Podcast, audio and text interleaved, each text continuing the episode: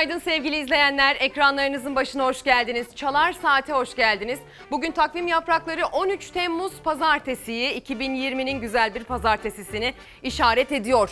Yeni bir haftaya başlıyoruz. Yeni hafta nelere gebe, bize hangi haberleri getirecek? Gerek e, kişisel yaşantımızda gerekse Türkiye'nin ve dünyanın gündeminde yeni haftada neler yaşanacak? Birlikte derleyeceğiz. Özellikle sabahın bu saatlerinde haftanın gündemine birlikte bakıyor olacağız. Ben Ezgi Gözeger Özmemiş. Karşınızdayım efendim. Bu hafta itibariyle ve önümüzdeki hafta itibariyle sabah bu saatlerde buralarda olacağım diyelim. Haftaya güzel bir başlangıç yapmak umuduyla aslında karşınıza çıktık ama maalesef size vereceğimiz ilk haber içimizi yakan bir haber. Ne haftaya ne güne ne de herhangi bir zaman dilimine böyle bir haberle başlamayı gerçekten hiç ama hiç istemezdik. Ama bir şehit haberiyle karşınızdayız. Maalesef 6 ay önce evlenmiş 27 yaşında bir as subayımız Haftanin bölgesinde Irak'ın kuzeyinde Pençe Kaplan operasyonunda şehit düştü.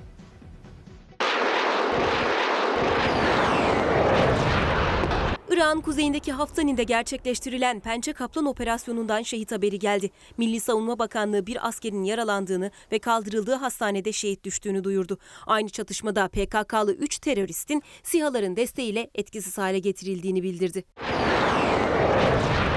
Kahraman komandolarımız Pençe Kaplan operasyonu bölgesinde terör yuvalarını yerle bir etmeye devam ediyor. Milli Savunma Bakanlığı Pençe Kaplan operasyonu bölgesinde teröristlerle çıkan çatışmada hava piyade assubay çavuş Ethem Demirci şehit düştü.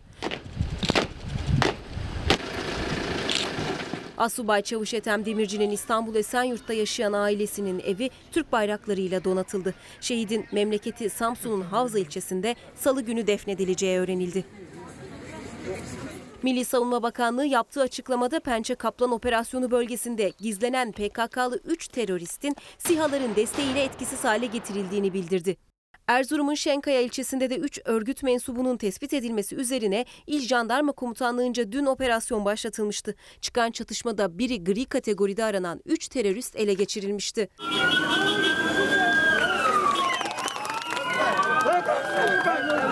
Operasyondan dönen Mehmetçik ve polis özel harekat ekiplerini vatandaşlar kurban keserek ve Türk bayraklarıyla karşıladı.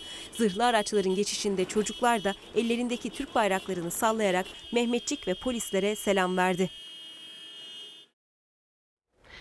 Başsağlığı dileklerimizi iletiyoruz sevgili izleyenler. Ateş düştüğü yeri yakar. Önce ailesine, sevenlerine, yakınlarına Sonra tüm Türkiye'ye başsağlığı dileklerimizi iletiyoruz. Allah rahmet eylesin, mekanı cennet olsun şehitimizin.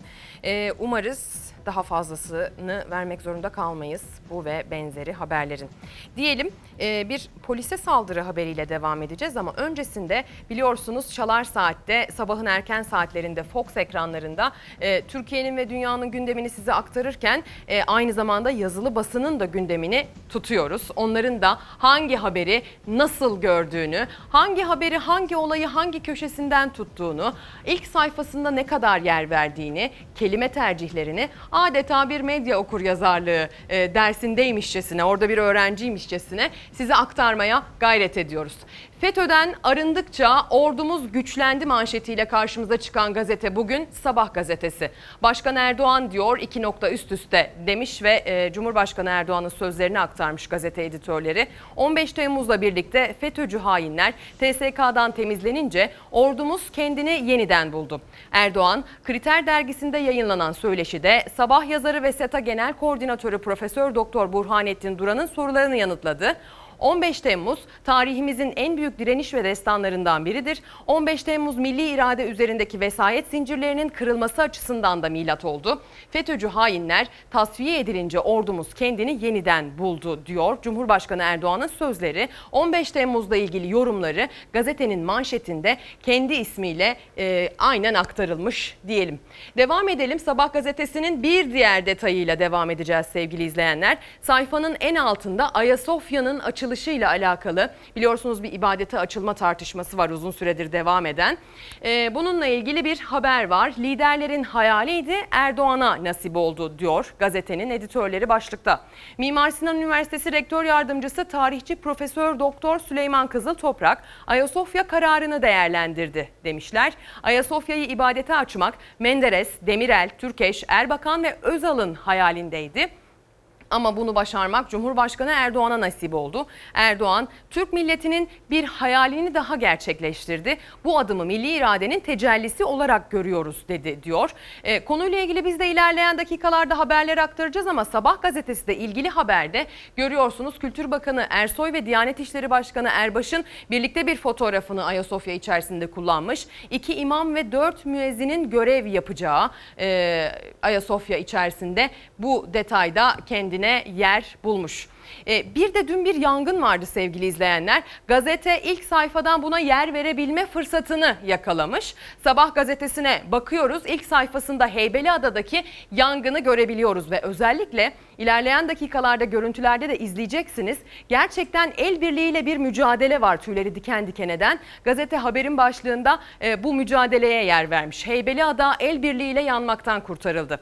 İstanbul Heybeliada'da iki farklı noktada çıkan orman yangınına helikopter ve uçaklar havadan, vatandaşlar ve itfaiye ekipleri de karadan anında müdahale etti. Yangın kısa sürede söndürülürken 3 kişi gözaltına alındı diyor. Adalar Belediye Başkanı da hemen Twitter üzerinden herkes buraya gelsin, uzmanı olan e, hemen buraya gelsin, destek versin diye bir çağrıda bulunmuştu. O destek gerçekten karşılık buldu. Gerek dışarıdan gelenler, gerek bu işin profesyonelleri, gerekse ada sakinleri canhıraş el birliğiyle el ele mücadele verdiler yangına karşı.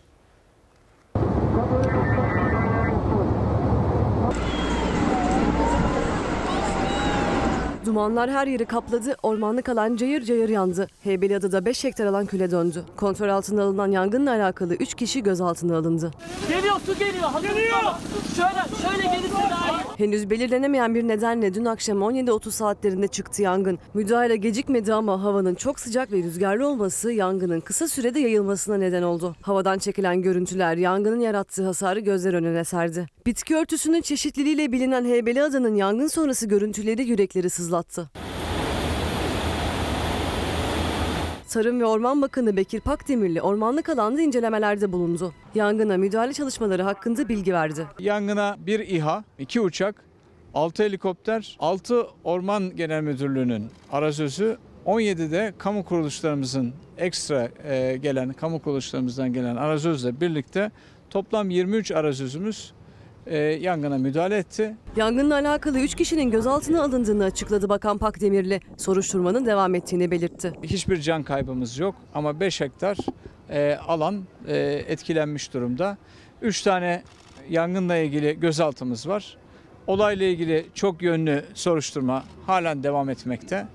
E, tabii ki yangın şu an itibariyle kontrol altında. Yarın öğle saatlerine kadar da soğutma faaliyetlerimiz e, mutlaka devam edecek. Öte yandan Adalar Belediye Başkanı Erdem Gül sosyal medya hesabından paylaşımlarda bulundu. Yangın başlar başlamaz yardım çağrısı yaptı. Bunun Heybeliada'da bir haftada çıkan 3. yangın olduğunu belirtti. Dikkat etmiyoruz, ateşle oynuyoruz dedi. Bir haftada bu üçüncü yangın. Ee, Birisi Büyükada, arkasından Kınalı, sonra da burası. Yangınla müdahale ekipleri ormanlık alanda soğutma çalışmalarına devam ediyor. Sevgili izleyenler sosyal medya üzerinden tweetleriniz, e, Instagram sayfasına yorumlarınız gelmeye başladı. İlerleyen dakikalarda olabildiğince onlara da yer vereceğiz. E, Sizler biliyorsunuz bize katıldığınız sürece gerçekten buradaki birlikteliğimiz anlamlı oluyor. Yani dolayısıyla bize e, sorularınızı sorabilir, görüşlerinizi iletebilir, eleştirilerinizi yapabilir, gündeme katkılarınızı sunabilirsiniz. Twitter ve Instagram üzerinden Ezgi Gözeger sayfaları, adresleri bunlar için ulaşabileceğiniz adreslerdir. Diyelim onun da bir duyurusunu yapmış olalım. Sonrasında bir diğer gazetemizle devam edip e, söz verdiğimiz o polise saldırı haberiyle devam edeceğiz. Sözcü gazetesine bakıyoruz. Sözcü gazetesinin manşetinde bugün e, Kanal İstanbul tartışmasının uzantısı olan Katar emirinin annesi konusu ele alınmış. Konuyla ilgili son gelişme manşetten yer bulmaya değer görmüş. İstanbul'da aldığı tarla turizm ticaret alanı ilan edildi diyor. Manşet şöyle Katar emirinin annesine Kanal İstanbul piyangosu vurdu. Emir El Sani'nin annesi Moza El Misned'in Kanal İstanbul güzergahında aldığı 44 dönümlük tarlanın değeri yeni imar planıyla en az 5 kat artacak deniyor. Yeni imar planı işte gördüğünüz gibi akıllı bir yatırımcılık herhalde ya da bayağı kısmetli olmakla alakalı bir durum. Herhalde önceden öngörmüş böyle bir şey olacağını diye düşünmek istiyoruz. Tecrübeli bir yatırımcılık örneğidir diye düşünmek istiyoruz. AVM, otel, ofis inşa edebilecek. Emir'in annesi arazisinde 22 bin metrekare inşaat yapabilecek. İşte 44 dönümlük arazi deyip e, özellikle çember içerisine alıp gösterilmiş e, Katar emirinin annesinin arazisi. Erdoğan'ın 9 yıl önce gündeme getirdiği Kanal İstanbul'un çevresinde kurulacak yeni şehrin imar planları onaylandı diyor gazete. Katar emirinin annesinin aldığı arazinin akıbeti de belli oldu. Kanalın dibinde bulunan 44 dönümlük tarla turizm ticaret alanı yapıldı. 25 milyon lira olduğu belirt- belirtilen arsanın fiyatının imarla birlikte 5'e katlanacağı tahmin ediliyor demiş İsmail Şahin'in haberinde manşette bugün Sözcü gazetesi. Devam ediyoruz Sözcü gazetesinden bir diğer detay vereceğiz. Bu sefer TOKİ'den bahsediliyor detayda yine benzer bir konu. Çevre Bakan e, TOKİ parsel parsel satıyor denmiş haberin başlığında. Bu köşeyi aldılar köşe oldular diye de yine çember içerisinde özellikle arsa arazi detayı verilmiş. Çevre Bakanlığı İzmir'de yeşil alan olan bazı alanları hatta deniz içinde kalmış arazileri bile ticari alana çevirdi. TOKİ de özel sektöre sattı.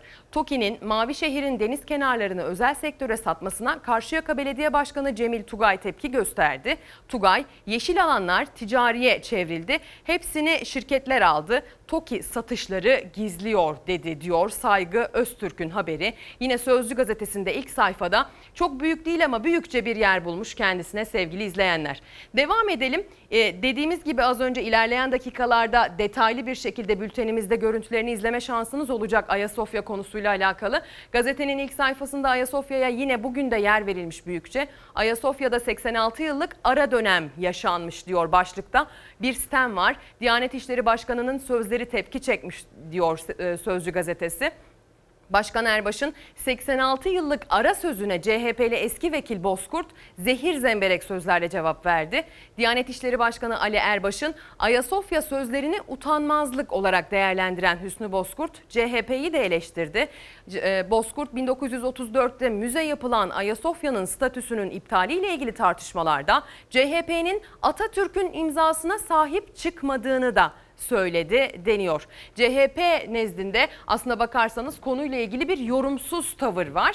Ee, sadece Kemal Kılıçdaroğlu, Kılıçdaroğlu değil Ekrem İmamoğlu da acaba ne yorum yapacak diye beklenen isimlerdendi. Şimdiye kadar ondan da konuyla ilgili yapılmış bir açıklama, bir yorum yok. Dolayısıyla bu durum da aslında tepki çeken zaman zaman e, yönlerinden biri oluyor Ayasofya konusunun. Biz isterseniz öncesinde Afyonkarahisar'a gidelim. Afyonkarahisar'da bir düğün yapılıyordu ve maalesef son dönemde yapılan pek çok düğün gibi hani tamamı demesek de pek çoğu gibi sosyal mesafe, maske ve hijyen kuralları hiçe sayılıyordu. Polisler duruma müdahale etti ancak sonunda saldırıya uğradılar.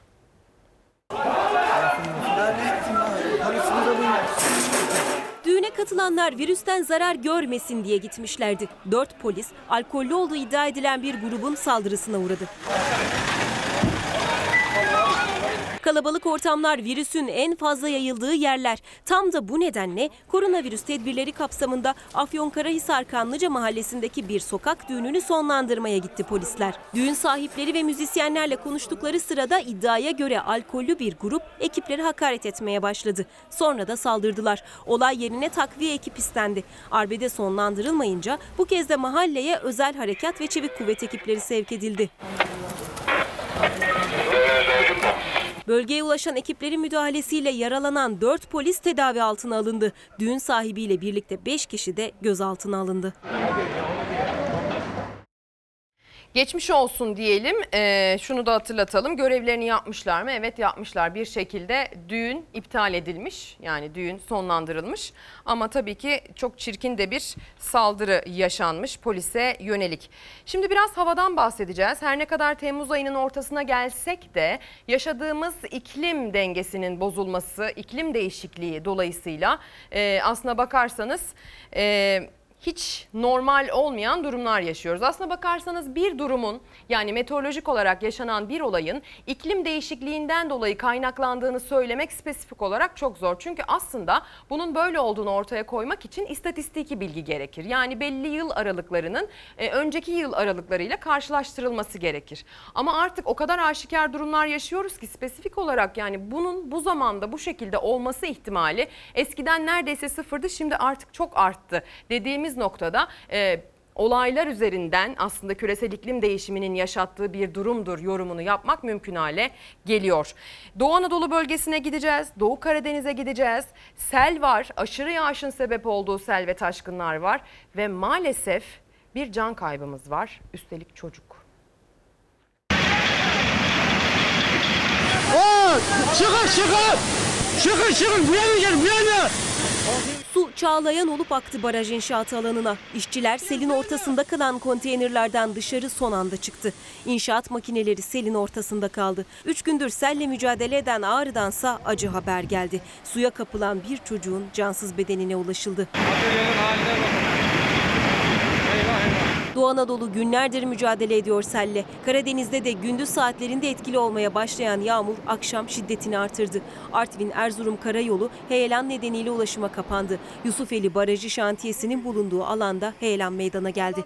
Karayolundaki iki tünelin giriş ve çıkışları toprak ve kaya parçalarıyla kapandı. Sel baraj inşaat alanına dolmaya başladı. Bravo araba gidiyor araba. Bravo ananın adı. İçinden çık oğlum ya. İçinden atla atla aşağı. Araçları sürükleyen su dozerleri, kepçeleri çamura sapladı. İşçilerin kaldığı konteynerler bir anda su altında kaldı. Jandarma bölgeye çıkan yolları kapattı. İş makineleriyle yol açma çalışması başlatıldı. Ağrı'dansa selin ikinci gününde geldi acı haber. Merkeze bağlı Dumanlı köyünde suya kapılan 12 yaşındaki Ali Osman Eytemiş'in kaybolduğu yerden 6 kilometre uzakta cansız bedenine ulaşıldı. Bingöl Karlıova'ya bağlı Tarlacık mezrasında sağanak sonrası oluşan selin geliş anı cep telefonuyla görüntülendi. Ekili alanlara zarar veren sel bir büyükbaş hayvanı telef etti. Bayburt'ta sağanak yağış sürücülere zor anlar yaşattı. Uşak'ta ise aniden bastıran yağmur ve doluyla gelen sel Alaba köyünde 10 eve zarar verdi. Erzurum, Kars ve Van'da da tarım arazileri su altında kaldı. Selle mücadelesi iki gün önce başlayan Kars'ta Vali Türker Öksüz su baskınlarından zarar gören köylerde incelemelerde bulundu.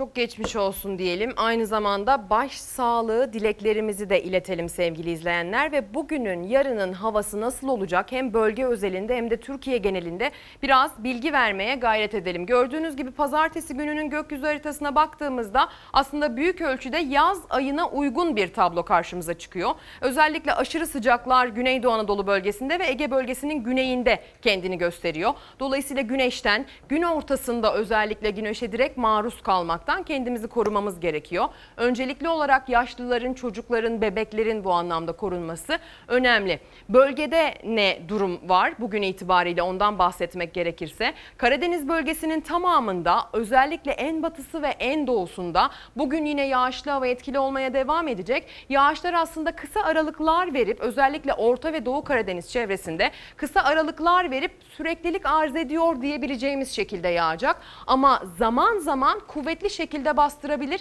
Yine Doğu Karadeniz ve Doğu Anadolu bölgesinin kuzey illerinde bahsettiğimiz bu durum söz konusu. O yüzden bugün de yine dikkatli olmakta fayda var. Doğu Karadeniz kıyılarında kuvvetli yağış ihtimali devam ediyor. Tedbiri elden bırakmamakta fayda var. Bugün itibariyle aynı dün yaşananların benzeri yaşanacakmışçasına e, tedbir almak gerekiyor sevgili izleyenler. İstanbul ve Batı Karadeniz özelinde de bugün bir yağışlı hava ihtimali var. Özellikle İstanbul ve Batı Karadeniz özelindeki yağışların gün içinde hafif geçişler olabilir İstanbul'da.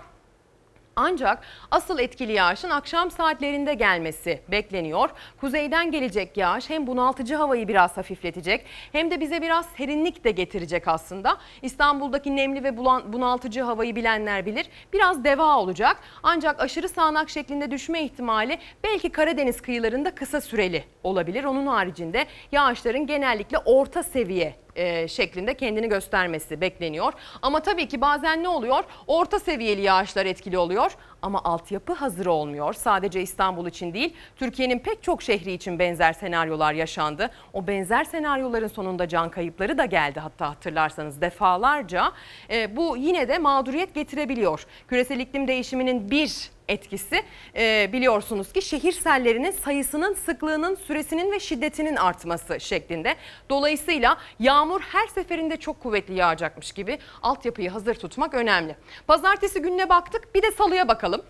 Yarın nasıl olacak görelim. Yarın itibariyle Karadeniz bölgesindeki yağışlı hava ihtimali devam edecek. Doğu Anadolu bölgesindeki yağışlar kuzeyden ziyade bölgenin doğu sınırına doğru çekilecek. Yağışın kuvveti de bugünden yarına nispeten düşecek. Kuvvetli olma ihtimali düşüyor. İstanbul'da da bu akşam özellikle hız kazanan yağışların gece saatlerinde de devam etmesi bekleniyor. Ancak yarın gün içinde yağışlı hava bütün günü yağmur şeklinde etkilemeyecek, kapsamayacak. Onu söylemek isterim özellikle. İstanbul'daki yağışlı havanın yarın sabah saatleri itibariyle etkisini kaybetmesi bekleniyor. Ancak 24 saatlik dilimler şeklinde hazırlanan haritalarda e, salı gününde İstanbul'da yağmur görüyorsunuz.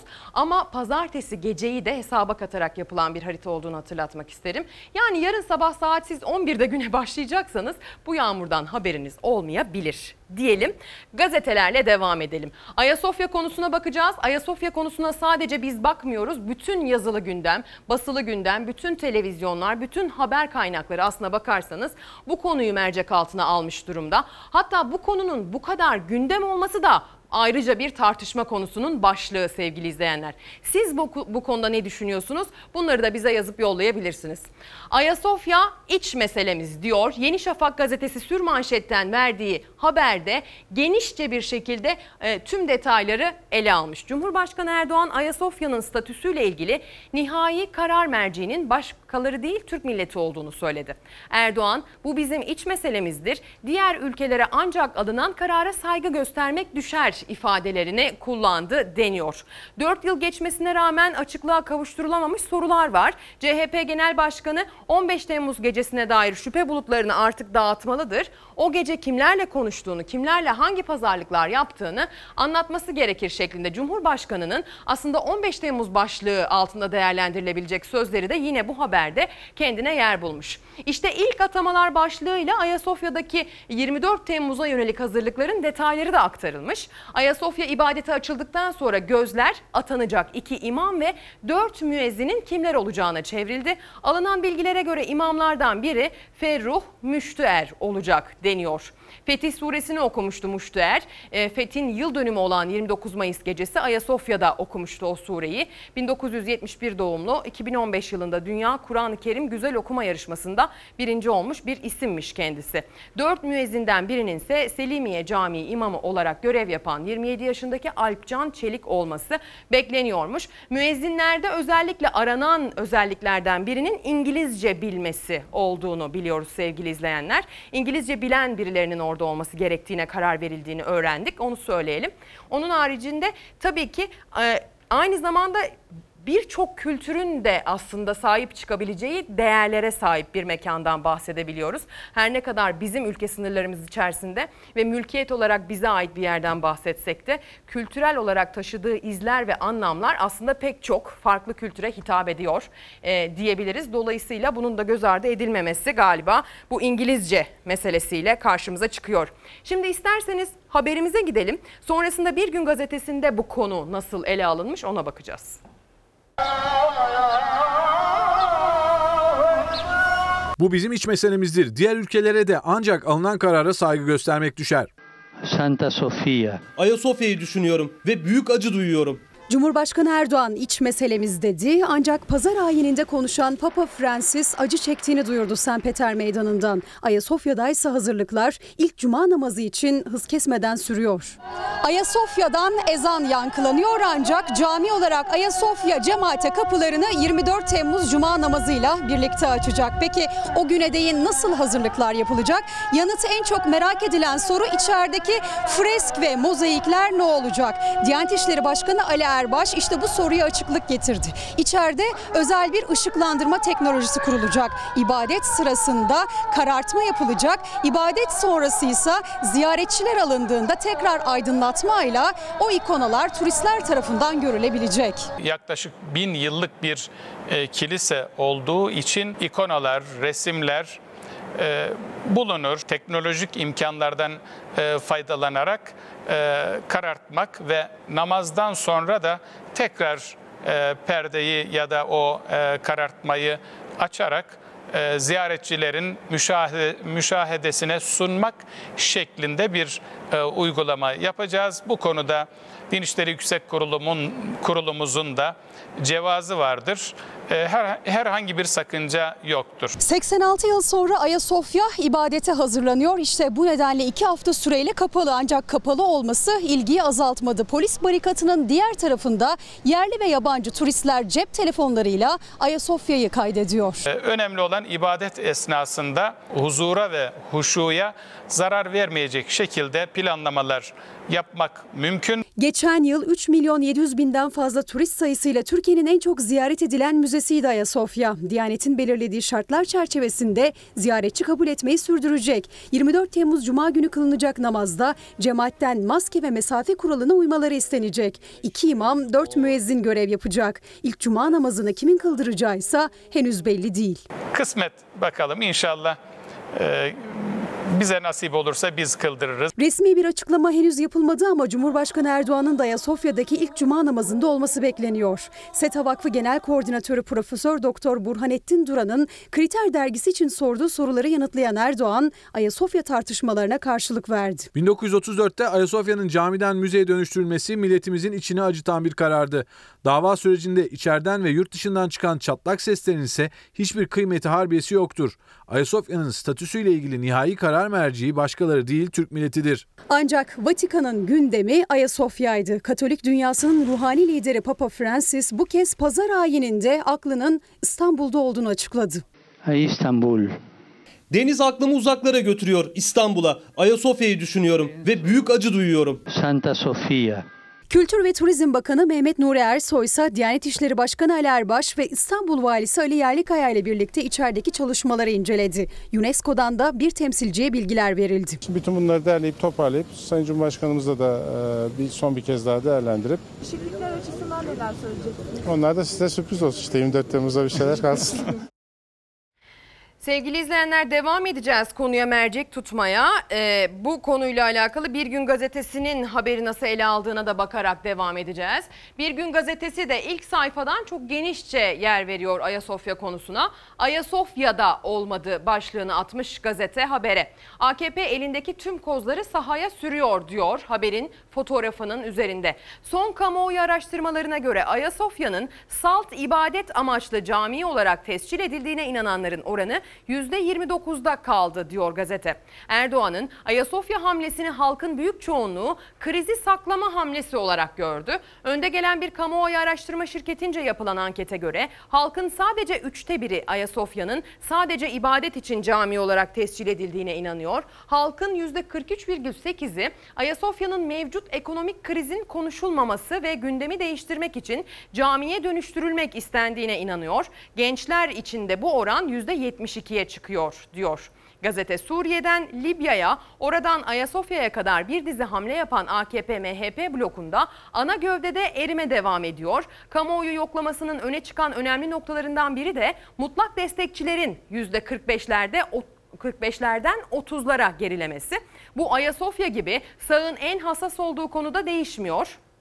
AKP Ayasofya zaferi üzerinden tabanı kısa sürede konsolide etmeyi başardı ama çok uzun sürecek gibi durmuyor diyor Hüseyin Şimşek'in haberi. Aslında e, işe yorum katan bir haber olmuş. Konuyla ilgili yorum yapan pek çok siyasi de var aslına bakarsanız. Her ne kadar Kemal Kılıçdaroğlu'ndan beklenen yorum gelmedi desek de muhalif ağızlardan aslında konuyla ilgili yorumlar yapıldı tabii ki.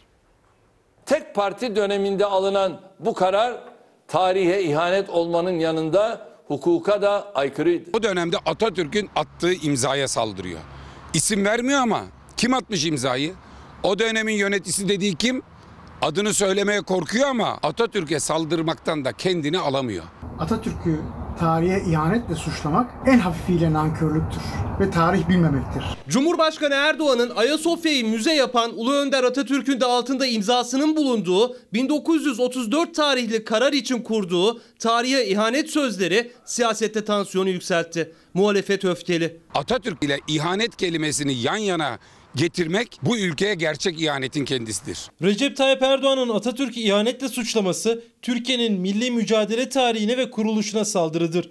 Oradan ihanet çıkmaz. İhanet arıyorsa kendi FETÖ tarihine baksın. İstanbul'u fetheden Fatih, İstanbul'u düşman işgalinden kurtaran Atatürk. Bütün tarihi eserlerimiz ve camilerimiz dimdik ayaktaysa bu Atatürk'ün sayesindedir. Danıştay 86 yıl sonra tarihi bir karar aldı. Ayasofya'ya müze statüsü kazandıran 1934 tarihli Bakanlar Kurulu kararını kaldırdı. Cumhurbaşkanı da o kararın hemen ardından Ayasofya'nın ibadete açılmasını öngören Cumhurbaşkanlığı kararnamesini yayımladı. Ardından Cumhurbaşkanının tek parti dönemini hedefe koyması, ihanet ifadesini kullanması yeni bir tartışma başlattı. Muhalefet de arşivi açtı. Erdoğan'ın 2019 yılında kurduğu cümleyi hatırlattı. 86 yıl önceki konjonktürü, Atatürk'ün kararını, neler yapmaya çalıştığını anlamadan, dinlemeden Atatürk'e hedef gösteriyor. Oysa daha bir sene önce kendisi benzer kaygıları söylüyordu. Yan tarafta Sultanahmet'i doldurmayacaksın, Ayasofya'yı dolduralım diyeceksin. Bu oyunlara gelmeyelim. Bunların hepsi tezgah. Eskiden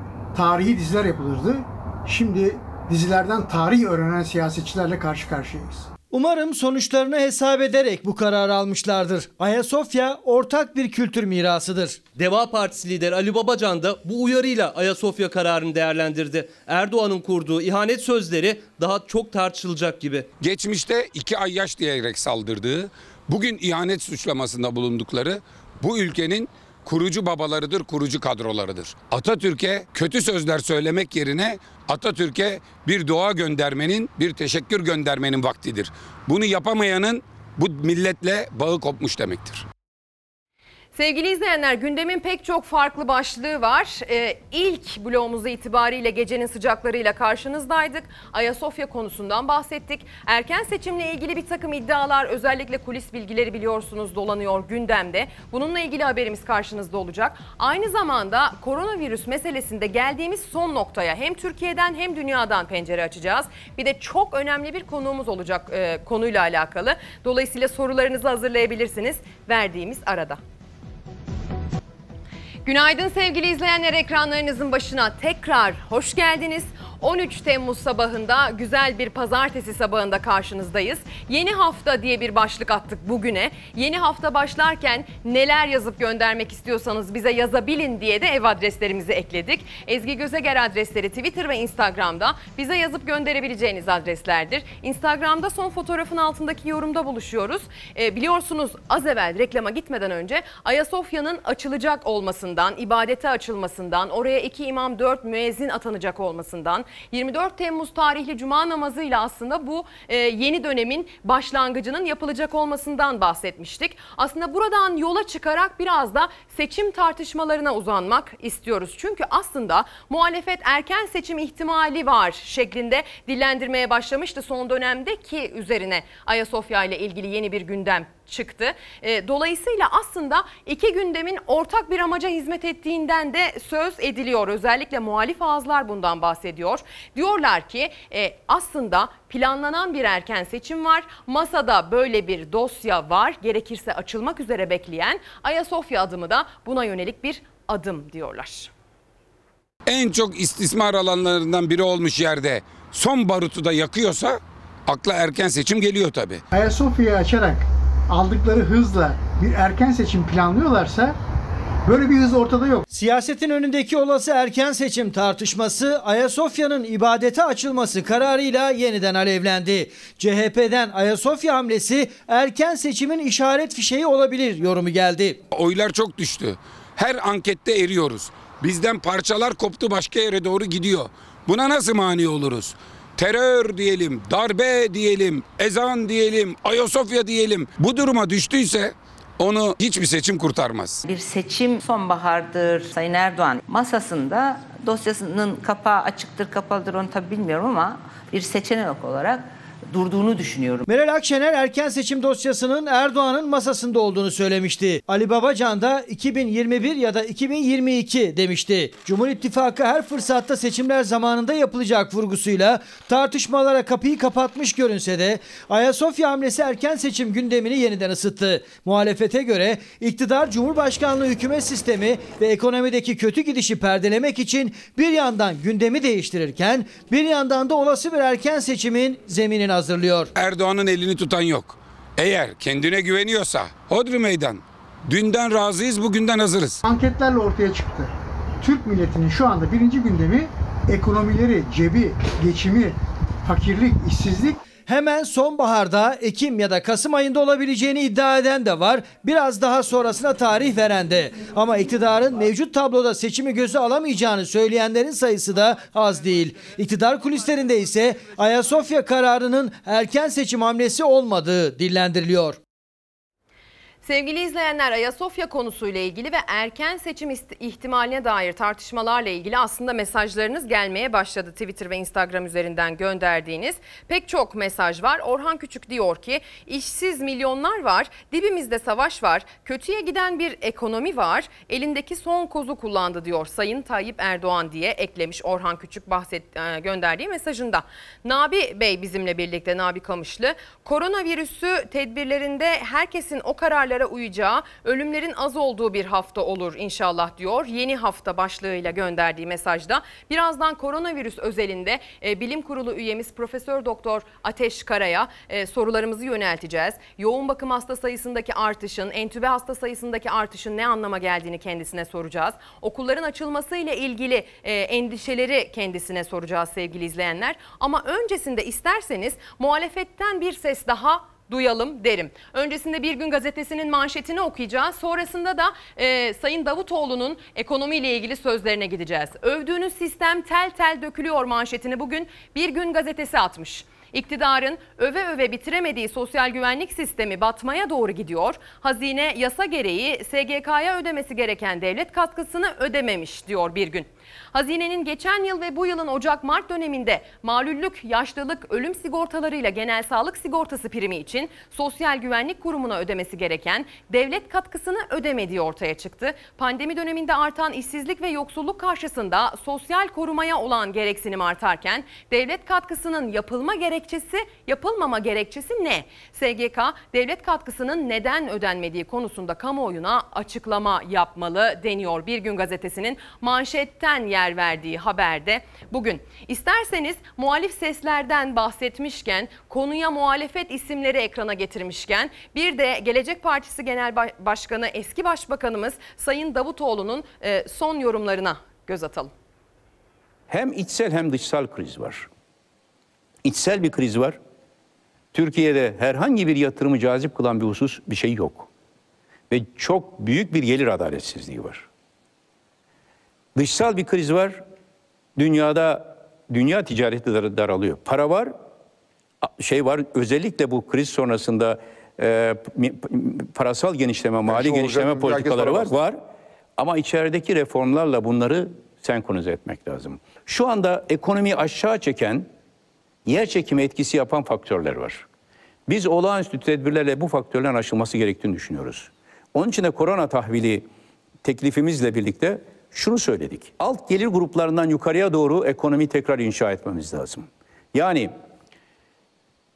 ciddi bir işsizlik varsa, tarımda bir kriz yaşıyorsanız, esnaf ve hayatı durmuşsa, üst yapısal değişikliklerle ve parasal politikalarla aşağı doğru ekonomiyi örgütleyemezsiniz. Yani salt neoliberal politikalar böyle bir dönemde geçerli olamaz.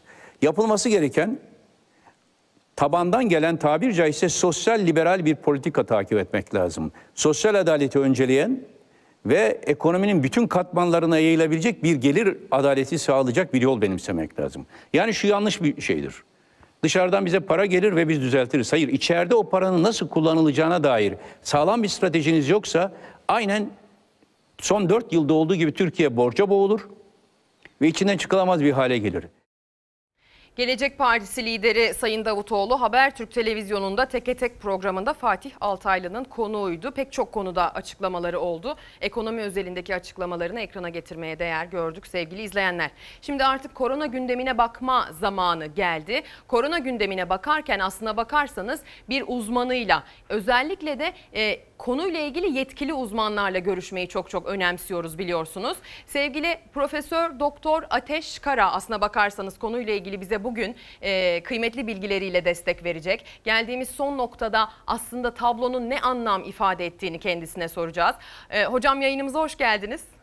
Çok teşekkür ederim. İyi yayınlar, iyi haftalar. İyi haftalar diliyorum hocam ben de. Umarım sayıların azaldığı, koronavirüs mücadelesinde özellikle son dönemde endişemizi tırmandıran e, yoğun bakım hasta sayısı ve entübe hasta sayısındaki tırmanışın düştüğü e, bir hafta olur diye ümit ediyoruz. Bunların ne anlama geldiğini size tek tek sormak istiyorum. Özellikle tespit edilen yeni hasta sayılarının e, gün gün takip edildiği şu günlerde bir türlü binin altına düşmemesi noktasındaki endişelerimizi size aktarmaya gayret edeceğim ama isterseniz müsaade ederseniz öncesinde sayısal olarak tablonun Türkiye özelinde geldiği son noktayı bir görelim. Koronavirüsle mücadelede son verileri paylaştı Sağlık Bakanı Fahrettin Koca. Yoğun bakımdaki hasta sayılarına dikkat çekerek. 12 Temmuz'da 45.232 test yapıldı, 1012 yeni vaka tespit edildi. 19 kişi hayatını kaybederken 1298 kişi tedavisini tamamlayıp sağlığına kavuştu. Fahrettin Koca son 3 günde ortalama entübe hasta sayısı en yüksek 5 ili de sıraladı. İstanbul, Ankara, Konya, Diyarbakır ve Bursa. Ortalama yoğun bakım hasta sayısı ise İstanbul, Şanlıurfa, Ankara, Gaziantep ve Konya'da en yüksek rakamlara ulaşıyor. Sağlık Bakanı Fahrettin Koca sosyal medyadan sosyal mesafe kuralının ihlal edildiği fotoğraflar paylaştı ve bir hafta sonrasının vaka tablosu bugünden hazırlanıyor. Yeni vaka sayılarını bugün uyguladığımız tedbirlerle düşürelim uyarısında bulundu. Sokaktaysa tedbirler zaman zaman tehlikeli şekilde göz ardı ediliyor. Aksaray'daki bu araçta olduğu gibi önce 3 çocuk indi arabadan ardından 2 yetişkin. Ancak bitmedi inmeye devam ettiler. 7 kişi oldular. Bitti zannederken 2 kişi daha diğer kapıdan indi. Üstelik şoförü içeride henüz inmemişti bile. Yani 5 kişilik araca 10 kişi binmişlerdi. Çok sıcak. Mümkün olduğunca uzak durmaya çalışıyoruz. Her ne kadar uzak durmaya çalışıyoruz dese de Antalya plajlarındaki kalabalık tedbirlerden taviz verildiğini gösterdi. İstanbul Menekşe plajında da durum farklı değildi. Sıcak havalar hem plajları hem de tekneleri doldurdu. İstanbul Boğazı'ndaki teknelerde denetim vardı. Polis kalabalık teknelere girip denetim yaptı. Özel geceler için kiralanan teknelerde koronavirüs tedbirlerini ihlal eden tekne sahiplerine ve yolculara cezai işlem uygulandı. Sahil Güvenlik Komutanlığı da boğulma olaylarının sık sık yaşandığı Şile, Riva ve Kilyos kıyılarında ek tedbirler aldı. Kahramanmaraş'ın Elbistan Belediye Başkanı Mehmet Gürbüz de ilçede koronavirüs vakalarında artış olduğunu, bu nedenle gerekli tedbirlerin alınmadığı düğünlerde nikah işlemlerinin yapılmayacağını duyurdu. Son günlerde özellikle düğünler, asker uğurlamaları, sahiller, parklar, bahçeler ısınan havayla birlikte aslında sosyal mesafe kuralına uyuluyor mu? Maske takılıyor mu? E, temizliğe, el hijyenine dikkat ediliyor mu noktasında mercek tuttuğumuz alanlar oldu. E, sevgili hocamız Profesör Doktor Ateş Kara'ya da belki de bu soruyu sorarak başlamak lazım. E, düğünler, hocam hava ısındı, sahiller, kumsallar, eğer imkan yoksa e, bulunduğunuz şehirde parklar, bahçeler e, aslında bir tehlike arz ediyor mu? Buralar hep açık alanlar. E, buralarda otururken, ailemizle otururken, sevdiklerimizle, aynı evde yaşadığımız insanlarla diye hatta belki parantezi kapatmam lazım. Otururken maske takmalı mıyız? Şimdi en son noktadan isterseniz başlayalım. Şöyle eğer aynı hanede yaşayan kişiler olarak düşünüyorsak biz birbirimizi ve hane dışında da evin dışında da kurallara uyuyorsak o zaman maske takmamıza açıkçası aynı ev için maske takmamıza gerek olmadığını söylememiz lazım. Ama şöyle değerlendirelim. Kurallara uyuyorsak aslında çok önemli bir cümle. Şunun için önemli. Çünkü evin içerisindeki herhangi bir dışarı çık, kişi dışarı çıkıp da kurallara uymadığı anda o kişinin temas ettiği, gün içerisinde bir metreden yakın bulunduğu herkesi eve getiriyor demektir. O zaman ev, evi öyle değerlendirelim. Ama normal şartlarda eğer biz kurallara uyuyorsak, mesafe kuralına uyuyorsak, bunun dışında maskemizi de takıyorsak, aynı ev içerisindeki kişilerin bir arada bulundukları alanlarda maske takmalarına gerek yok. Onu söylemek lazım. Özellikle şimdi biz e, haber kameralarını alıp e, toplu halde insanların artık nefes almak için yaz mevsimini biraz hani ferah geçirmek için tercih ettiği dış mekanlara e, mercek tutuyoruz. Parklara gidiyoruz, bahçelere gidiyoruz, kumsallara bakıyoruz. E, gerek kumsalda gerek deniz içinde gerek parkta bahçede e, çimenlerin üzerinde piknik yaparken çektiğimiz zaman insanların pek çoğunun maskesiz olduğunu görüyoruz. Tabii ki e, belki de onlar aynı ev içerisinde yaşayan zaten hali hazırda buradan çıkıp birlikte aynı evde yiyip içip birlikte yaşayacak olan insanlar olabilirler. Bu şerhe düşerek aslında bu e, aldığımız görüntüleri haberleştiriyoruz ama yine de böyle bir e, her ne kadar mevzunun en başında sürecin en başında bu konu çok konuşulmuş olsa da aynı evden insanların birlikteyken nasıl davranması gerektiği dışarıdan biri katıldığı zaman ona nasıl davranılması gerektiği konusunda çok ciddi bir rehavet var. İşin içine kültürel normlarımız da giriyor. Ayıp mı ediyoruz acaba eve gelen misafire? İşte gelmeyin desek acaba kırıcı mı oluruz gibi e, süreçler de devreye giriyor. Belki de tekrar olacak ama bunu e, tekrar etmenin, tekrara düşmenin bir sakıncası olmadığını düşünüyorum ben. Eğer dışarıdan eve misafir gelecekse, eğer dışarıdan birisiyle, ev dışından birisiyle dışarıda görüşülecekse galiba maskeler çıkmayacak değil mi hocam? Evet kesinlikle. Yani şöyle söyleyelim. Dışarıdan olan kişi e, yani çok basit belki bir örnek, belki kendi yaşamımdan da örnek vererek söyleyebilirim. Şöyle ki mesela bu hafta sonunda ben kendi kardeşimle görüşelim mi görüşmeyelim mi tereddütünü yaşadık. Ve sonrasında dedik ki ikimiz de en azından geçen hafta çok yoğundu. Onun şehirler arası seyahatleri vardı. Ben hastane ortamındaydım. Dedim ki bu hafta görüşmeyelim. Şimdi bizim böyle değerlendirmemiz lazım. Tabii görüşmeyelim demek böyle anlar için kolay olan bir seçenek olabilir ama görüşeceksek de kardeşiniz de olsa, komşunuz da olsa şunu değerlendirmek lazım. Evin dışındaki kişi. O zaman o kişiyle bizim her türlü görüşmemizin maskeli olması lazım. Evimize misafir geldi. Bu dönemde misafirliklerimizi, ziyaretlerimizi biraz biraz kısıtlı tutmamızda fayda var. Ama şunu söyleyelim. Misafir geldi. O zaman yapacağımız şu. Lütfen maskeli olalım. O kişi de ben de. Her ikimiz de maskeli olalım. Gelen misafirlerimiz de bizler de. Mümkünse gelen misafirlerimiz evde, odada bir tarafta, bizler bir tarafta olarak. Yani bu bu dönemin normali diye kabul etmemiz lazım. Bu dönemin misafirperverliğinin böyle olduğunu kabul etmemiz gerekiyor. Peki şöyle değerlendirelim mi? Çay ikram edeceğiz tabii ki bizim kültürümüzde. Yani dünyada en çok çay içen toplumuz. Evet. Çay ikram edeceğiz. E o zaman da şunu söyleyelim. Bir, bizim hep en önemli kuralımız ne? Mesafe. Böyle bir durumda maskeyi çıkartacağımız anda da belki aynı evde olan kişiler kendi taraflarında biz kendi tarafımızda olacak şekilde ama aramızdaki mesafeyi de o zaman bir metrenin üzerinde tutalım.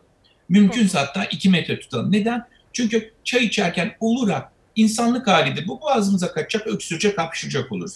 Ben kendimi güvende tutayım. O nedenle de mesafeyi biraz bu bir metrenin üzerinde hatta iki metreye getireyim tercih edelim mi? Kesinlikle böyle bir tercihte bulunan. Peki misafirimiz evet geldik, kolonya ikram ettik, el hijyenini böylece de en azından bizim misafirperverliğimiz, kültürümüzle de sağladık. Bu da çok güzel. Ayrılırken gene kolonyamızı ikram edelim ki onlar dışarı çıkarlarken ve onlar da evden ayrıldıktan sonra böyle çok özel bir temizlik işlemine, çok özel bir işlem yapmamıza gerek yok. Eğer ortamı mümkün olduğu kadar havalandırabiliyorsak, temiz hava girişini sağlayabiliyorsak ve o alana önümüzdeki 1-2 saat boyunca da biz temas etmeyeceksek bu yeterli. Değilse de bildiğimiz deterjan ve temizlik malzemeleriyle temizlikle yeterli. Yani öyle panik olmamızı gerektirecek bir durumun olmadığını söyleyelim ama hijyene de mutlaka ve mutlaka dikkat edelim. Hocam o zaman e, güzel özetlediniz gerçekten. Ev içerisindeki durumun, eve bir misafir gelmesi durumunda ya da ev dışından biriyle görüşme halindeki durumu özetledik.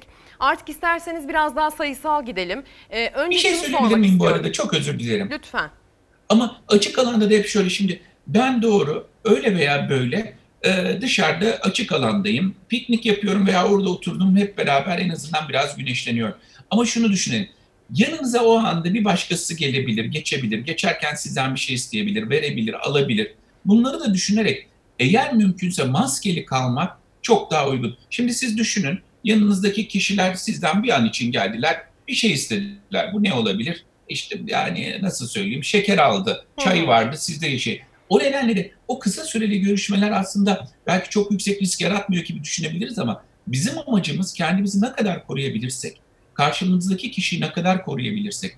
O nedenle de o sıralarda da eğer böyle bir ihtimalin olduğunu düşünüyorsak, bulunduğumuz alanda benden farklı, aynı evden farklı kişilerin de olduğunu düşünüyorsak yine de maske takmayı tercih edelim. Mesela bazen şöyle bir şey de olabiliyor. Şimdi araç içerisinde maske takayım mı? Tek başımayım. Evet. Ama şöyle düşünün. Allah korusun bir problem oldu. Bir, bir, kaza gerçekleşti. Bir şey oldu. Veya bir anda trafik polisi sizi çevirdi. Camı açmanız gerekti. Gayri ihtiyari. Hem onu korumak için hem kendinizi korumak için bu sırada da bu olmayacak şeyleri bile bazen düşünmekte fayda var. Çünkü bu küçük detaylar bize virüsün bulaşmasını sağladığını görüyoruz.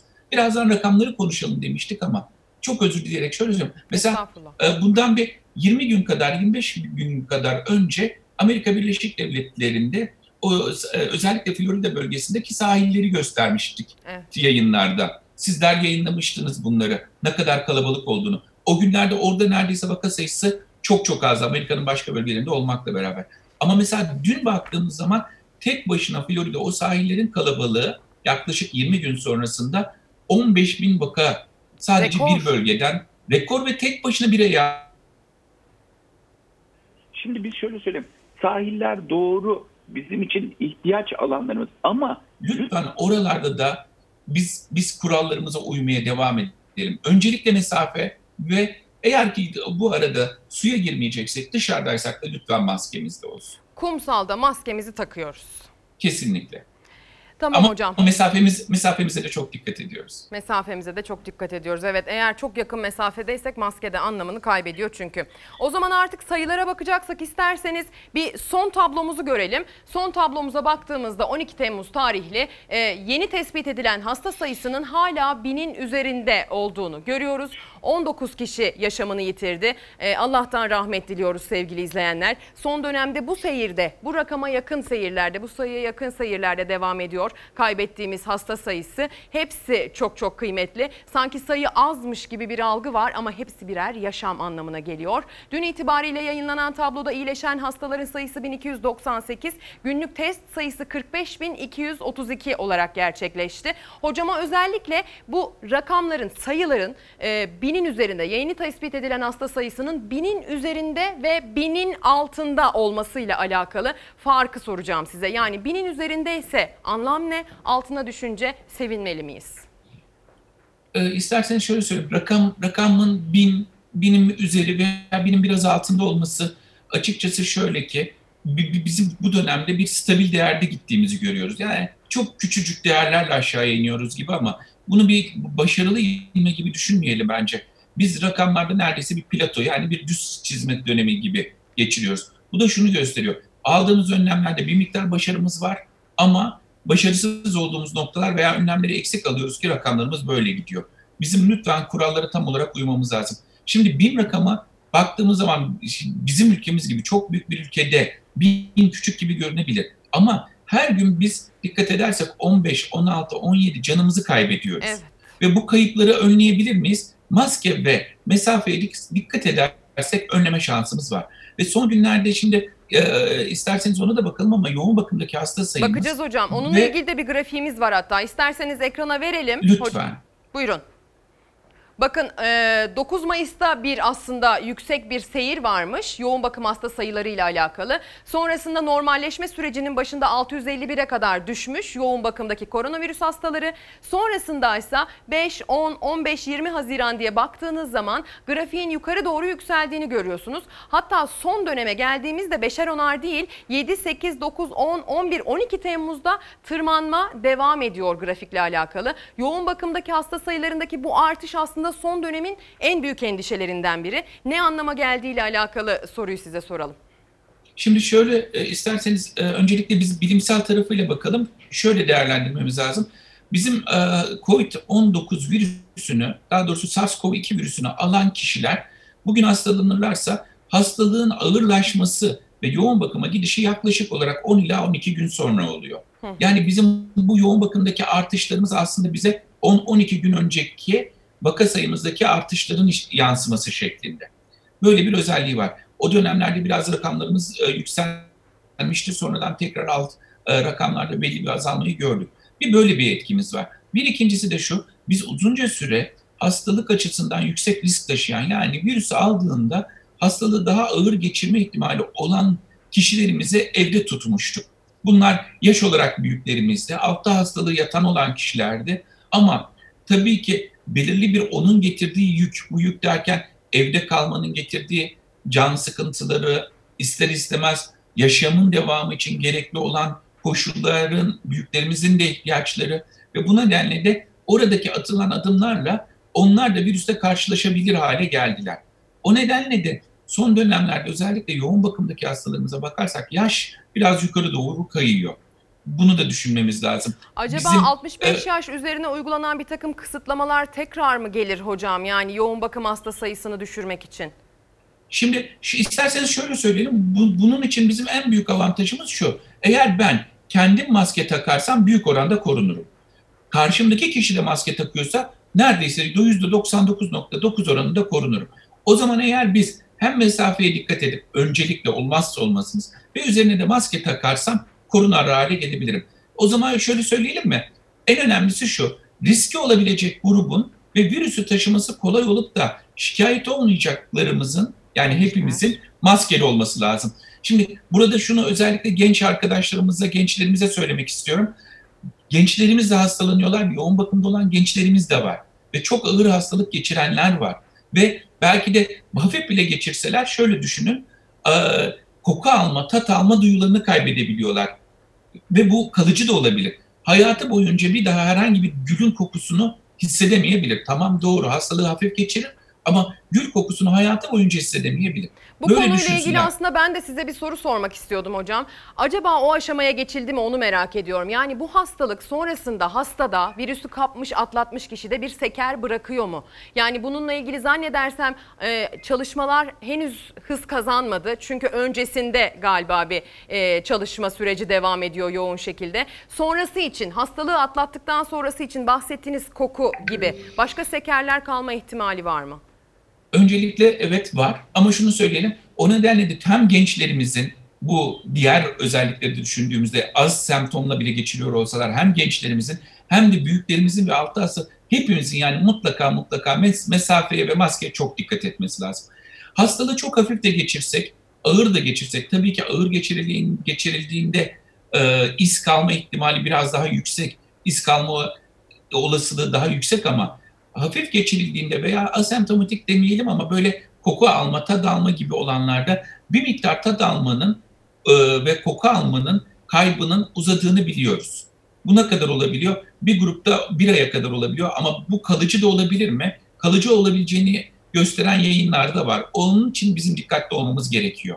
Hocam Bir basit şu- gibi geliyor kulağa. Hani tad alma, koku alma ile alakalı ömrü boyunca insanın bir sıkıntı yaşayacak olması. Tabii ki beterin beteri vardır ama yine de büyük yaşam kalitesi kaybı anlamına geliyor öyle değil mi? Ama şöyle düşünün. Hayır yani çok çok çok basit bir şey söyleyelim. İçeride küçük bir gaz kaçağı var. Sizin bunu fark etme şansınız yok.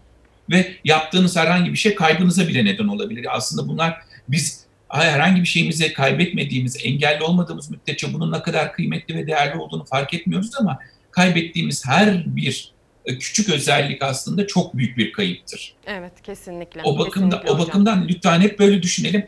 Yani hepimiz bu hastalığı alabiliriz. Herkes hastalanabilir. Korunmanın tam zamanı. Ve şöyle bizim önümüzde şimdi okullar açılacak. Mevsim kışa doğru dönmeye hava dönüşümü başlayacak eninde sonunda. Ve bizim önümüzde bir buçuk iki aylık bir periyodumuz var. Bu dönemde bu kurallara ne kadar sık uyup da rakamlarımızı ne kadar aşağıya getirirsek önümüzdeki döneme biz o kadar rahat gireriz. Ama rakamlarımız yüksek olursa çok özür dilerim ama rakamlarımız yüksek olursa bu şu anlama gelir. Ben kapalı bir ortama girdiğimde yani virüsün daha avantajlı olduğu bir alana geçtiğimde karşılaşacağım kişi sayısı virüslü yüksek olursa hastalığın yayılması o kadar kolay olabilir. Hı hı. O nedenle bizim bu günleri çok iyi kullanmamız lazım. Çocuklar aslında özellikle sizin bir de branşınız olduğu için sormak istiyorum hocam. Madem okullar konusunu açtık, entübe hasta sayısı konusuna da geleceğim. Aradaki bağlantıyı da soracağım size ama e, çocukların bu hastalığı e, yakalanma, taşıma, bulaştırma ihtimali üzerinden size bir soru sormak istiyorum. Bir de aslında Lütfen. sürecin en baş- başında gençlerin, çocukların sadece taşıyıcı olduğu, özellikle ölüm oranlarının çok düşük olduğu, hastalığı ağır atlatma ihtimallerinin düşük olduğu konuşuluyordu. Son gelinen noktada ya da virüsün belki de geldiği son noktada demeliyim. e, çocuklardaki durum ne? Şimdi çocuklar gel şöyle söyleyelim. Ee, belki örnekle gidebilirsek daha kolay olabilir. Şöyle düşünün. 100 çocuk var, 100 yetişkin var. İkisinin de olduğu ortama e, birer virüs taşıyan kişi giriyor. Şimdi böyle baktığımız zaman aslında çocuklarda da yetişkinlerde de 40 kişi aynı anda virüs alıp virüsle hale gelebiliyorlar. Yani 40 kişi çocuk tarafında da yetişkin tarafında da. Çocuklarda bu 40 çocuktan belki ikisiyle dördünde hastalığın bulguları ortaya çıkıyor. Ama 40 hala o virüsü taşıyor ve bulaştırabiliyor. Yetişkinde ise, büyüklerde ise bu rakam 40 kişide 10 hatta 40 kişide 20'ye kadar çıkabiliyor yaşa göre. Yani böyle bir fark var. Yani aslında aynı oranda çocuk da yetişkin de virüsü alıyor. Aynı oranda virüsü taşıyor. Ama hastalanma rakamı çocukta biraz düşük. Bu bir bakıma çocuk için avantaj. Ama şöyle düşünün, ev için avantaj değil. Neden değil? Çünkü o virüsü taşıyor çocuk. Büyüğün yanına gittiğinde aslında daha da tehlikeli olabiliyor. Neden? Çünkü herhangi bir bulgusu, herhangi bir şikayeti, halsizliği, yorgunluğu olmadığı için çocuk normal yaşamına, oynamasına, koşturmasına devam ediyor. Ama virüsü taşıyabiliyor. Şimdi böyle olduğu için çocuklarda özellikle dikkatli olmamız gerekir. Ha, virüsü biraz daha az bulaştırıyorlar. Evet doğru. Ama bu yine de virüsü bulaştırabildikleri için riskli oldukları anlamına gelir. O nedenle de bizim çocuklarımızı da, yetişkinlerimizi de, gençlerimizi de aynı oranda korumak ve aynı kurallarla değerlendirmemiz lazım. Peki hocam çocukların böylesine bulaştırma riski varken okulların açılmasıyla alakalı duruma ne diyorsunuz? Şimdi şöyle değerlendirmek lazım. Onu bugün için kesin bir şey söylememiz zor. Şöyle bir bakmak lazım yalnız. Bir, önümüzdeki dönemde rakamımız nasıl gidecek? Aşağıya doğru inişimizi biraz hızlandırmamız gerekiyor. O kesin. Ee, yoksa şu anda dediğimiz gibi biraz önce de söylemiştim. Neredeyse düz çizgen, düz çiziyoruz biz. Rakamlarda biraz aşağı iniş var gibi görülebilir ama düz çiziyoruz diye kabul edelim bunu. Bizim mutlaka aşağı indirmemiz lazım. İki, virüsü bizim yakalama yolumuz ne olabilir? Şimdi o zaman öyle bakalım. Bir, çocuğun semptomu olabilir. Semptom ateş, halsizlik, diğer bulgular. Bir o zaman şunu yapabilir miyiz şimdi okulların açılırken nasıl açılması gerektiği konusunda? Ben o zaman bir bu çocuğu yakalamam lazım. Okul girişlerinde mutlaka ateş takibini yapmam lazım. Ama bu en fazlasıyla %50 çocuğu yakalamamı sağlar. En iyi ihtimalle. Yani sadece ateşine bakarsam. Çünkü tüm virüs zaman- taşıyan çocuklar ateşlenecek diye bir kural yok. kuralımız yok. O zaman şuna bakmam lazım. Ben bir çocuğun virüs taşıma olasılığını nasıl değerlendiririm? Hemen şuna bakarım. Bu çocuk evde, aynı evde yaşayanlar arasında ateşlenen var mı? Solunum yolu hastalığı olan var mı? Covid-19 tanısı alan var mı? Hastaneye yatan var mı? O zaman ben çocukların ailelerinde bunu düzenli olarak sormam lazım. Ve şunu söylemem gerekiyor. Böyle bir bulgusu varsa çocuğunuzun lütfen okula, kreşe getirmeyin. Öncelikle sağlık birimine başvurun. Değerlendirilsin. Bunların olmadığı, virüsün olmadığı gösteriliyorsa okula gelsin. Yani sadece ateş veya halsizlik diye düşünmeyin.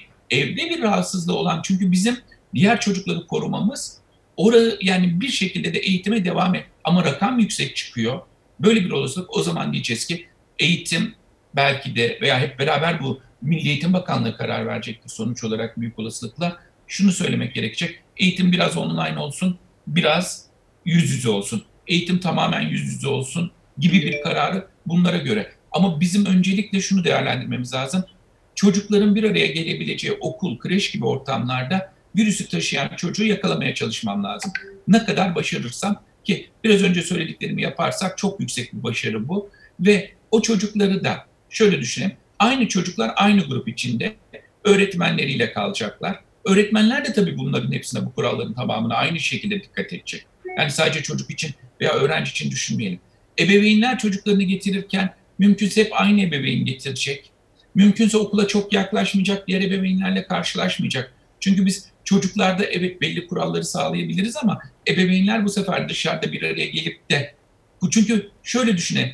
Zincir, bizim bu korunma zincirimiz Aynen bir zincir gibi. Zincirin herhangi bir halkası koptuğu anda kalan zincir ne kadar sağlam ve ne kadar mükemmel olursa olsun fonksiyon görmeyecek. O nedenle de ebeveynler için de aynı kuralları uygulamamız gerekecek. Hı hı, anlıyorum hocam. Bir de çocukları grup grup öğretmen ve sınıf şeklinde tutmaktan bahsettiniz. Tabii ki. Yani hep aynı gruplar birbiriyle temas etsin. Peki teneffüs? İşte orada da hemen şunu değerlendireceğiz. Diyelim ki sı- o- okulun 10 eskiden olduğu gibi tüm sınıflar aynı anda teneffüs gibi düşünmememiz gerekecek. Şöyle bir, çocukların mutlaka teneffüse çıkması lazım. Yani bu bizim koronavirüsten bağımsız olarak düşünelim.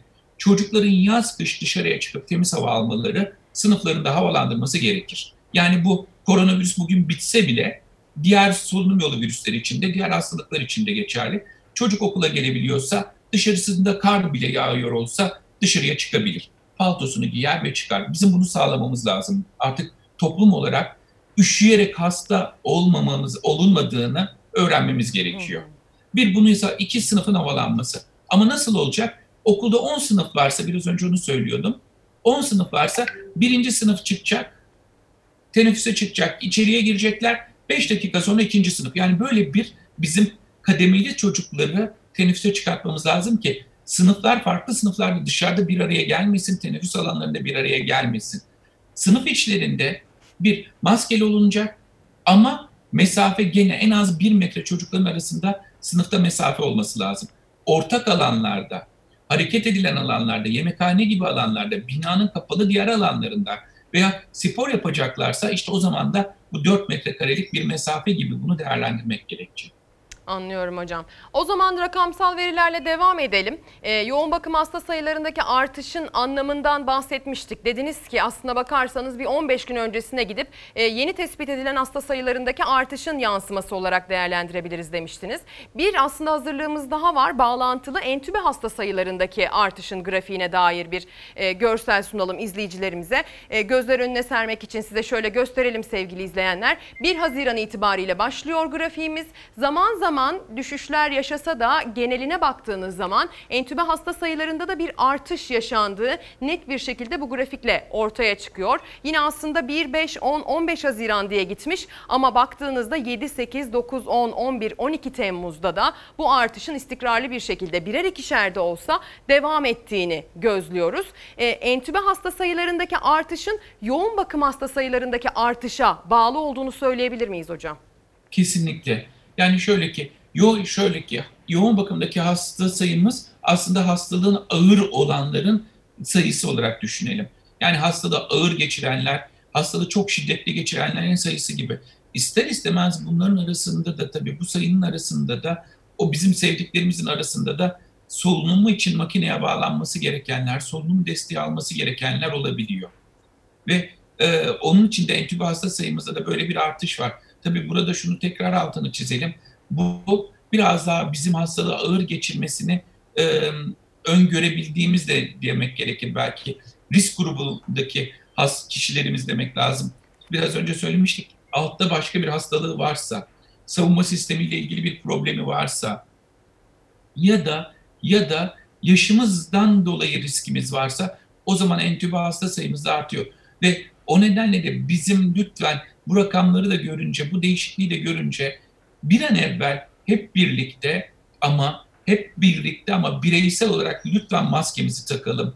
Lütfen mesafemize dikkat etmeye çalışalım. Maskemiz bu dönem için bizim elimizdeki en etkili silah. Mesafe koruyabildiğimiz zaman en kıymetlisi.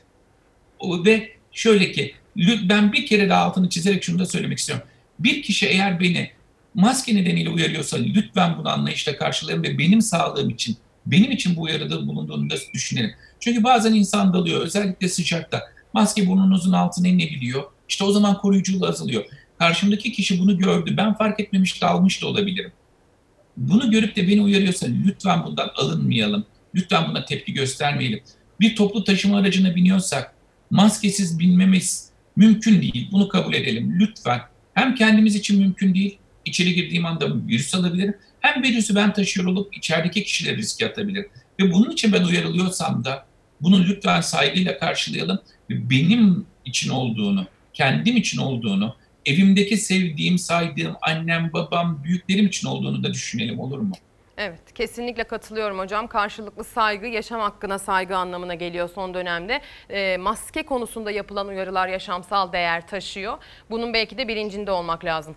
Bir de dile kolay söylüyoruz. Hem sayıları dile kolay söylüyoruz. Ölenleri, yeni tespit edilen hastaları dile kolay söylüyoruz. Bir de bazı kavramlar aslında bizim için çok sıradanlaştı. İşin uzmanından kişinin entübe edilmesiyle ilgili bilgi almak istiyorum. Bu entübe hasta sayılarındaki artışı da dile getirmişken. Entübe olmak tam olarak ne demek hocam? Yani sadece işte biraz e, akciğer sorunu yaşadığımızda bizim ağzımıza burnumuza verilen oksijen desteği mi yoksa daha kapsamlı bir şey mi? Söyleyelim. Ee, bu hastalık sırasında bir miktar oksijen desteği alıyoruz. Diyelim ki. Eğer bu yeterli gelmezse daha yüksek volümle, daha yüksek miktarlarda oksijen size veriliyor. Ama bazen yeterli olmuyor veya sağlam e, nasıl söyleyelim bununla siz kanınızdaki oksijeninizi, vücudunuzun ihtiyacı olan oksijeni sağlayamazsanız bu sefer basınçla beraber yüksek miktarda oksijen veriliyor. Daha yüksek miktarlarda veriliyor. Hı hı. Anladım. Ee, Yani çok ama- konforlu bir şeymiş, çok basit bir şeymiş Bir- gibi algılanıyor bir- hocam. daha- Ben hayır, bununla bu ilgili kısım- aslında sizden hayır. bilgi almak istiyorum. daha daha bu kısım şey değil. Ben entübe kısmı bile değil. Bu maskeyle beraber sizin yüzünüze iyice yapışan, çok sıkı tutan ve sürekli yüksek basınçla yüzünüze hava üflendiğini düşünün. Daha bu kısım böyle. Entübe dediğimiz zaman da şöyle ki uyutuluyorsunuz ilaçlarla ve uyutulduktan sonra da boğazınızdan geçen bir tüp aracılığıyla direkt olarak oksijenli yüksek hava akciğerlerinize gönderiliyor. Ve bu dönemde siz tamamen uyku halindesiniz hayatınızdan o sürenin tamamen kopup gittiğini düşünün. Hiç olmadığınızı düşünün. Yani onun için de entübe dediğimiz zaman 5 gün entübe kaldı, 6 gün entübe kaldı dediğimiz zaman hayatınızın o dönemini hiç yaşamıyorsunuz. Ve Allah korusun sonrasında da kayıp ihtimaliniz var. Şimdi o nedenle de bunlar aslında basit rakamlar, küçük rakamlar veya sadece rakam gibi düşünmememiz gereken şeyler. Hı hı. Yani bu işin ciddiyetini anlamak için aslında ben size bu soruyu yöneltmek istedim. Çünkü maalesef her gündem maddesi gibi bazı gündem maddelerinde yaşıyoruz ya. Koronavirüs gündemi de bizim için biraz sıradanlaştı, normalleşti, rehavete sebep olduğunu düşünüyorum bu durumun. O yüzden aslında yoğun bakımda olmanın, entübe hasta durumunda olmanın ne kadar ağır bir tablo olduğunu izleyenlerimiz belki hatırlasınlar istiyorum. Bilmediklerinden değil ama hatırlamakta fayda olduğunu düşündüğümden bu soruyu sordum. Ben çok ben çok teşekkür ediyorum çünkü biz bazen açıkçası tek sık konuştuğumuz şeyleri çok basit yani basit demeyelim ama kanıksar hale geliyoruz. Bu kanıksanabilecek bir durum değil. Onu vurgulamak için bence çok güzel oldu gerçekten çok çok teşekkür ederim. Rica ederim hocam. Asıl ben teşekkür ederim verdiğiniz kıymetli bilgiler için. Her ne kadar e, bağlantımızın sonunu telefon bağlantısı şeklinde devam ettirsek de kıymetli bilgilerinizi almaya devam ettik. E, hepsi bizim için çok değerliydi, çok önemliydi. E, Profesör Doktor Ateş Kara konuğumuzdu. Kendisi bilim kurulu üyesi biliyorsunuz. Koronavirüs noktasında geldiğimiz son noktayı bize e, değerlendirdi, yorumladı E, ve yoğun bakımda entübe durumdaki hasta sayılarındaki artışın da aslında öyle dile kolay söyleniyor ama çok da ciddi durumlar olduğunu, yaşamsal meseleler olduğunu bir kez daha hatırlatarak kendisine veda ettik. Az evvel hocamla konuşurken de bahsetmiştik. Dünyada özellikle Amerika'da yaşanan rekor artışla ilgili durumdan. İsterseniz hem dünyanın koronavirüs salgını konusunda geldiği son noktaya bakalım hem de Amerika'daki o rekora. Amerika'da yeni vaka rekoru geldi. Başkan Trump maske takmaya başladı. Dünya genelinde vakalar 13 milyona, ölü sayısı 570 bine yaklaştı. Covid-19 salgınının yayılımı hız kesmedi. Önlemlerin gevşetilmesiyle birçok ülkede yeni vaka rekorları kırılıyor. Dünyada aktif vaka sayısı 2 ayda 2 kattan fazla arttı. 2 milyon 300 binden 4 milyon 800 bine yükseldi. Dünyada vaka ve ölüm sayısının en yüksek olduğu ülke Amerika Birleşik Devletleri. Atılan normalleşme adımları düşüş eğilimi gösteren vaka ve can kayıplarını yeniden arttırdı. Cuma günü 69 bin, cumartesi ise 70 binin üzerinde yeni vaka tespit edildi. Rekor üzerine rekor kırıldı. Salgının merkezi olan Amerika'da Başkan Trump bir sürprize imza attı. Trump maske takma kararı aldığını açıkladı ve ardından ilk kez kameraların önüne maskeli çıktı. Normalleşmeye geçişle birlikte virüsün yayılmasının yeniden hızlandığı bir diğer ülke İran. Son 24 saatte 194 kişi hayatını kaybetti. 2186 kişinin de Covid-19'a yakalandığı belirlendi. Rakamlar endişelendirirken Cumhurbaşkanı Ruhani'den acı itiraf geldi. Ruhani yaptırımlarla mücadele eden İran'ın ekonominin yeniden kapatılmasını kaldıramayacağını söyledi. İkinci dalga endişesindeki ülkelerden biri de Japonya. OHAL uygulamasını Mayıs sonunda bitiren ülkede vaka sayılarındaki artışın önü alınamıyor. Son 24 saatte 375 yeni vaka görülürken bunun 206'sına Japonya'da salgının merkezi olan başkent Tokyo'da rastlandı.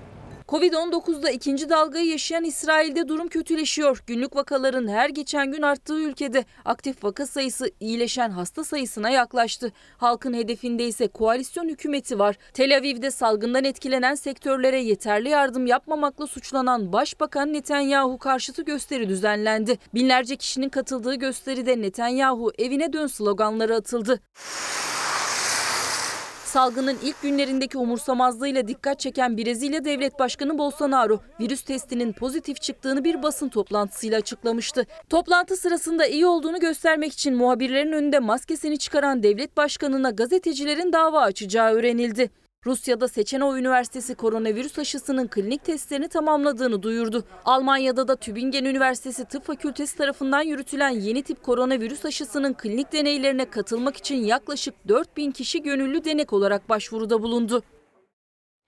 Dünyadaki son durum bu. Aşı ile ilgili gelişmelerin haberleri geldikçe ümitleniyoruz. İlaçla ilgili bazen peyderpey haberler geliyor. Ümitleniyoruz ama tabii ki aslında uzmanlar diyor ki bu koronavirüsle yaşamaya alışmamız lazım. İlacı da gelebilir, aşısı da bulunabilir ama bunlar için zaten çok zaman var. Diyelim ki geldi, bulundu, kullanılmaya başlandı. Yine de biz aslında hayatımızda koronavirüs var şeklindeki bir bilinçle devam etmek durumundayız.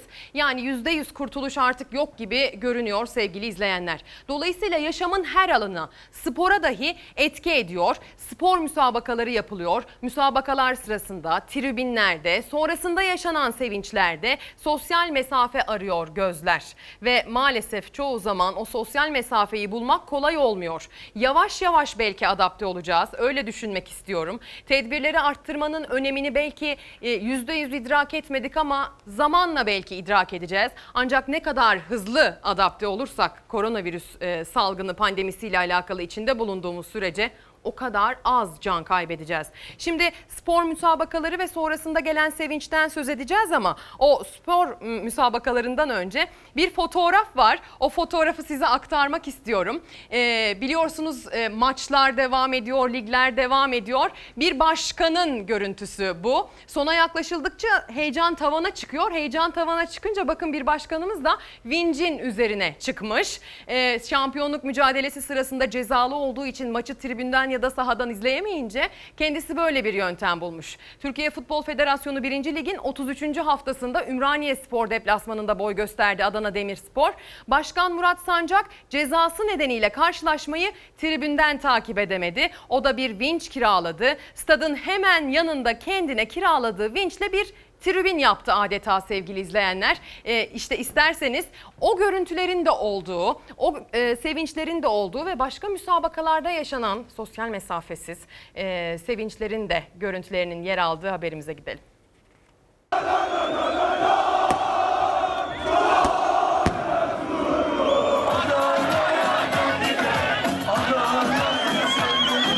Ligler başlamalı mı, başlamamalı mı? Çok tartışıldı, çok konuşuldu. Futbolcuların arasında virüsün yayılma ihtimali yüksekti. Ancak bugün en korkutan taraftarlar arasındaki bu manzara oldu. Tedbirler unutuldu. Taraftarı oldukları takımın başarısını iç içe, sosyal mesafe kuralını hiçe sayarak kutladı. Sağlık Bakanı Fahrettin Koca ise Hatay Spor'u tebrik edip taraftarları uyardı. Kutlamalar örnek olmalı dedi.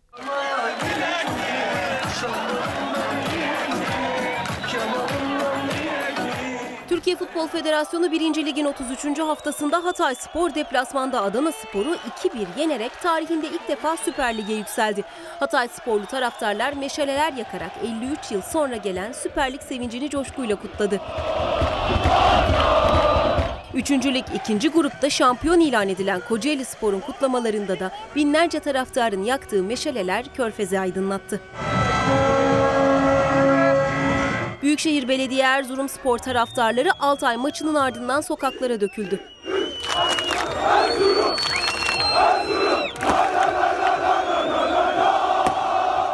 Adana Demirspor Başkanı Murat Sancak da Ümraniye Spor'a konuk oldukları maçı Ekim ayında aldığı 421 günlük hak mahrumiyeti cezası nedeniyle ilginç bir yöntemle takip etti. Maçı izleyebilmek için stadın yanındaki arazide vince çıktı.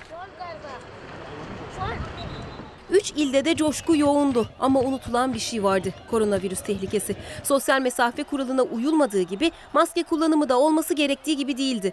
Kiminde hiç yoktu, kimi ise çenesine indirmeyi tercih etmişti.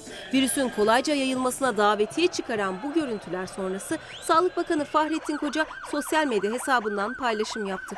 Hem tebrik etti hem de zafer hasarsız olmalı uyarısını yaptı.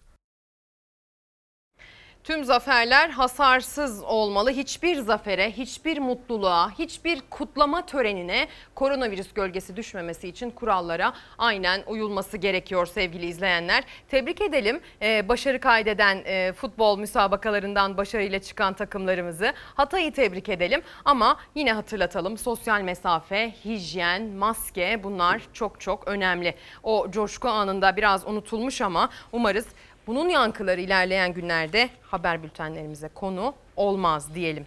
Bu süreçte sevgili izleyenler özellikle başta sağlık çalışanları olmak üzere pek çok meslek grubunun fedakarca çalıştığına şahitlik ettik. Onlara minnet duygularımızı sık sık elimizden geldiğince çok iletmeye gayret ettik. Bir de bu sürecin kahramanlarından olan meslek liselerine bakmak lazım. Biliyorsunuz meslek liseleri maske, tek kullanımlık e, tulum, aynı zamanda el dezenfektanı yani el antiseptiği üretiminde ciddi anlamda bir katkı sağladı sürece. Dolayısıyla meslek liselerine de hep ayrıca teşekkür etmeye gayret ettik. Geçtiğimiz 10 Temmuz'da yani bundan 3 gün önce bir dezenfektan yapımı sırasında meslek lisesi öğretmenlerimizden birini kaybettik. Milli Eğitim Bakanı Ziya Selçuk o aileye taziye ziyaretinde bulundu.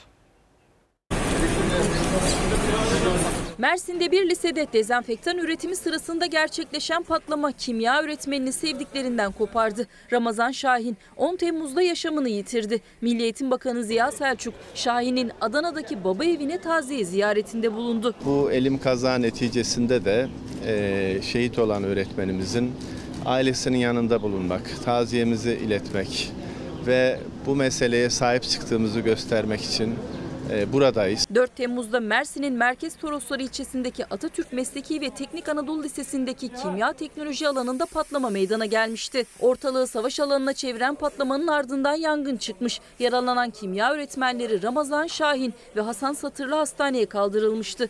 Ramazan Şahin 6 günlük mücadelesini kaybetti. Milli Eğitim Bakanı Selçuk Ramazan Şahin'in Adana Yüreğir ilçesindeki baba evi önünde kurulan taziye çadırını ziyaret etti. Baba kahraman Şahin'e Türk bayrağı ve Kur'an-ı Kerim verdi. Öğretmenin yakınlarına başsağlığı diledi. Ben tekrar tekrar üzüntülerimi hani belirtmek istiyorum ve e, Allah rahmet eylesin, mekanı cennet olsun Ramazan öğretmenimizin diyorum. Biz de Allah rahmet eylesin diyoruz. Mekanı cennet olsun. Sevenlerine, yakınlarına, ailesine, öğrencilerine başsağlığı dileklerimizi iletiyoruz. Fedakarca çalışan tüm meslek lisesi öğretmen ve öğrencilerine de buradan bir kez daha teşekkür etmiş olalım sevgili izleyenler. Hadi biraz gazete gündemini tutmaya devam edelim. Yeni Çağ gazetesiyle devam ediyoruz. Yeni Çağ gazetesinin manşetinde bugün belediyeler özelinde bir haber var. Hizmete haciz engeli manşeti atılmış. AKP'den kalan borçlar yeni yeni baskı aracı oldu. Adana Belediye Başkanı'nın makam odasından sonra İstanbul Büyükşehir Belediyesi'nin de 565 milyon lirasına haciz getirildi. İBB Başkanı Ekrem İmamoğlu'nun metro projesi için yurt dışından bulduğu ve haczi kabil olmayan krediye AKP döneminin asfalt şirketi tarafından 565 milyon liralık haciz uygulandı. Ankara ve İstanbul'da belediye meclislerinde çoğunluğunu elinde bulunduran AKP, CHP'li belediyeleri çalıştırmama üzerine siyaset izlerken acil ihtiyaçlar için borçlanmaya izin vermiyor. CHP'li Adana Büyükşehir Belediye Başkanı'nın makamındaki eşyalara eski borç nedeniyle uygulanan hacizden sonra yine CHP'li İBB'nin karşı karşıya kaldığı tavır tepki gördü demiş gazete. CHP'li belediyeler kıskaçta etiketiyle Yeni Çağ gazetesinin manşetinde yer almış bu haber. Bir diğer gazeteye geçiyoruz. Cumhuriyet gazetesine. Cumhuriyet gazetesinin de manşetinde CHP ve belediye özelinde bir haber var. Ee, en iyi CHP'li benim manşeti atılmış. Genel sekreterliğe yaptığı atamayla tartışılan İstanbul Büyükşehir Belediye Başkanı Ekrem İmamoğlu eleştirileri yanıtladı. Diyor zaten e, İmamoğlu'nun sözlerinden ilham alınan bir başlıkla çıkmış haber. Can Akın Bey ile ilgili soru işaretlerini zihnimizde gidermeseydik bu seviyeye gelemezdik. Partimizde böyle bir refleks de var. Bir partiliyi de atasanız bundan daha yüksek şiddette eleştiriler duyarsınız. Yadırganmamayı öğrendim. Do- yadırgamamayı öğrendim. Doğru da buluyorum diyor Ekrem İmamoğlu bu konuyla ilgili yorumunda. Doğru bildiğim bir husustan sırf partili dostlarım eleştirecek diye vazgeçecek bir insan değilim. Siyasete başladığımda bana sağcı dediler, MHP'li dediler ama 11 yıldır partime çok iyi hizmet ettiğimi düşünüyorum. O kadar iddialıyım ki en iyi Cumhuriyet Halk Partili benim diyor Ekrem İmamoğlu ki manşette de bu sözü yer almış. Ayasofya vicdanımda 1453'ten beri cami. Bu karar ülkeme milletime maddi manevi zenginlik katacaksa, milyonlarca işsizin derdine derman, milyonlarca gencime iş imkanı yaratacaksa ve dünyada ülkeme saygınlık kazandıracaksa sonuna kadar arkasındayım diyor Ekrem İmamoğlu Ayasofya'nın ibadete açılmasıyla alakalı. Kafamda Kanal İstanbul'la ilgili flu bir bölüm var. Uluslararası düzende kimin işine yarayacak bakıyoruz. Protokoller, Montreux Sözleşmesi. Ülkeyi bilinçlendirmek için siyasi partilerin genel başkanlarından randevu talep ettim diyor. Ekrem İmamoğlu'nun pek çok konuyla ilgili yaptığı yorum ve sarf ettiği e, sözler bu aslında başlıkta değerlendirilmiş sevgili izleyenler. İsterseniz CHP demişken yine CHP'den bir haberle devam edelim. İstanbul Milletvekili Sezgin Tanrıkulu hak ihlalleri raporunu açıkladı.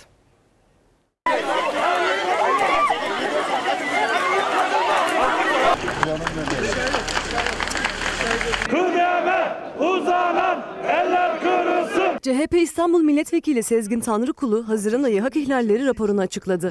Rapora göre 109 eylem ve etkinliğe polis müdahale etti. Raporda tutuklanan gazetecilerden cezaevlerindeki kötü koşullara, işlenen cinayetlerden sosyal medya paylaşımlarına yönelik gözaltılara kadar birçok bilgi yer aldı. Bütün arkadaşlarımın tıpkı benim gibi şu an burada olması gerekiyordu. Bu dava bizim kalemimizi kırmak, bizim yazdıklarımızı engellemek için yapılmış bir dava. Tanrıkulu'nun açıkladığı raporda Haziran ayında 109 gösteriye polis müdahale etti. Müdahale sırasında 168 kişi gözaltına alındı. Eylem ve etkinlikler arasında baro başkanlarının yürüyüşü de yer aldı. Raporda İzmir Barosu ve Antalya Barosu başkanlarının ve daha birçok kişinin polisin fiziksel şiddetine maruz kaldığı ifade edildi.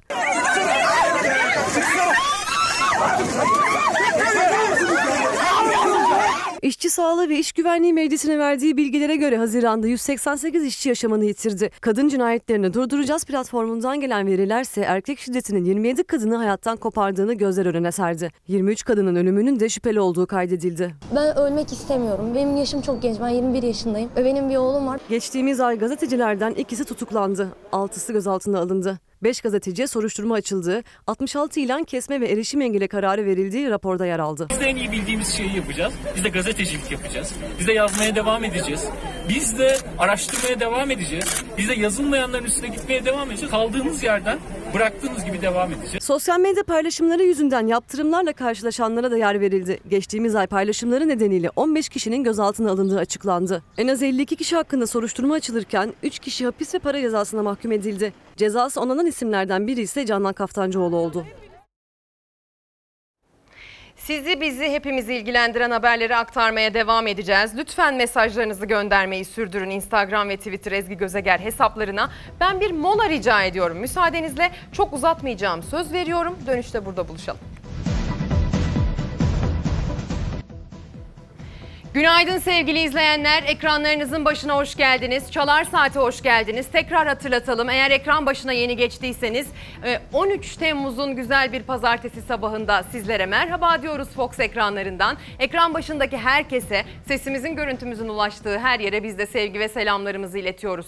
Yeni hafta dedik. Yeni haftaya aslında umutlarla başlamak için hazırlıklar yaptık. İyi haberler vermek için temennilerimizi ilettik ama bültenin en başında aktardık. Maalesef Kuzey Irak'tan bir şehit haberimiz geldi. Bir as subayımız, havacı as subayımız maalesef 27 yaşındaydı. Henüz 6 aylık evliydi ve kendisi şehadet mertebesine ulaştı. Bir kez daha sevenlerine, yakınlarına ve tüm Türkiye'ye başsağlığı dileklerimizi iletelim. Allah'tan rahmet dileyelim sevgili izleyenler. Bir de güne başlarken yeni haftanın aslında umutlu başlangıcına yakışmayacak bir diğer haber de yurdun doğusundan, kuzey doğusundan geldi. Sel haberi geldi ve maalesef selde can kayıpları da yaşandı. Kayıplar var. Sele kaybolup, sele kapılıp kaybolanların olduğunu biliyoruz. İlerleyen dakikalarda bununla ilgili son bilgileri size aktaracağız. Son resmi açıklamaları vereceğiz ama isterseniz Türkiye'nin e, bugün havasının nasıl olacağından bahsederek başlayalım. Havayla ilgili durumu özetlemeye. Pazartesi gününe aslında yurdun güney hattında oldukça sıcak başlıyoruz. Hava o kadar sıcak ki mevsim normallerinin üzerinde ve tehlikeli boyutlarda bir sıcaktan söz ediyoruz. Güneydoğu Anadolu'da ve Ege bölgesinin güneyinde bu sıcak havaya karşı sağlığımız açısından kötü etkilenmemek için e, kendimizi korumalıyız. İnce giyinmeliyiz, pamuklu açık renk giyinmeliyiz. Mümkünse yaza uygun kıyafetler seçmeliyiz. Şapka ve güneş gözlüğü kullanmak ve mümkünse cildimizi güneşten korumak ciddi anlamda sağlık anlamında önem taşıyor. Yaz mevsimi olduğu için her ne kadar virüs önlemleri dolayısıyla sahilleri kumsalları eskisi kadar dolduramasak da güneşten korunmanın öneminin altını çizmeyi önemli buluyorum. Bir diğer önemli durumsa az evvel söylediğim gibi yurdun kuzeydoğusundaki aşırı yağış ihtimali. Bu ihtimal devam ediyor. Yurdun kuzeydoğusunda, yurdun e, Karadeniz hattında özellikle Batı Karadeniz kıyılarında ve Doğu Karadeniz'in özellikle kıyı kesiminde aşırı yağış ihtimali bugün de sürecek. Dün neler yaşanmıştı bakalım. Sonrasında gökyüzünün tablosunu anlatmaya devam edelim. Dün itibariyle gelen habere göre gece saatlerinde de valilikçe teyit edilen bilgiye göre maalesef Artvin'de ve yurdun doğusunda selde iki kişi hayatını kaybetti, üç kişi kayıp.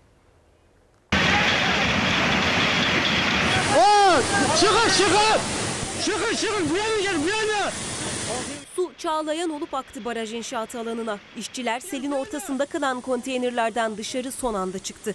Ancak bir kişi kaçamadı selden. Hayatını kaybetti. Üç kişi de kayboldu. Üç gündür selle mücadele eden Ağrı'dansa acı haber geldi. Suya kapılan bir çocuğun cansız bedenine ulaşıldı.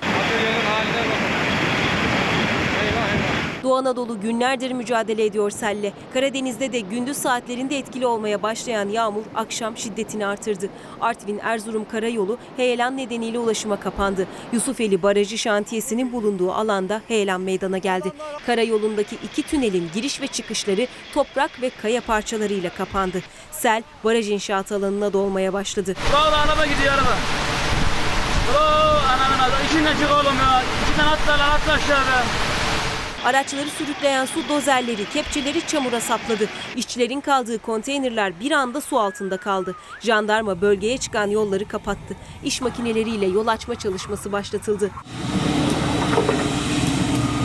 Gün ağardığında yağmur durup sel suları çekildiğinde selin baraj inşaatı alanında yarattığı tahribat böyle görüntülendi. Kabus dolu gecenin ardından Artvin valisi Yılmaz Doruk, Yusufeli'nde selde bir kişinin hayatını kaybettiğini, üç kişinin de sele kapılarak kaybolduğunu açıkladı. Ağrı'dansa selin ikinci gününde geldi acı haber. Merkeze bağlı Dumanlı köyünde suya kapılan 12 yaşındaki Ali Osman Eytemiş'in kaybolduğu yerden 6 kilometre uzakta cansız bedenine ulaşıldı. Bingöl Karlova'ya bağlı Tarlacık mezrasında sağanak sonrası oluşan selin geliş anı cep telefonuyla görüntülendi. Ekili alanlara zarar veren sel bir büyükbaş hayvanı telef etti. Bayburt'ta sağanak yağış sürücülere zor anlar yaşattı. Uşak'taysa aniden bastıran yağmur ve doluyla gelen sel Alaba köyünde 10 eve zarar verdi. Erzurum, Kars ve Van'da da tarım arazileri su altında kaldı. Selle mücadelesi iki gün önce başlayan Kars'ta Vali Türker Öksüz su baskınlarından zarar gören köylerde incelemelerde bulundu.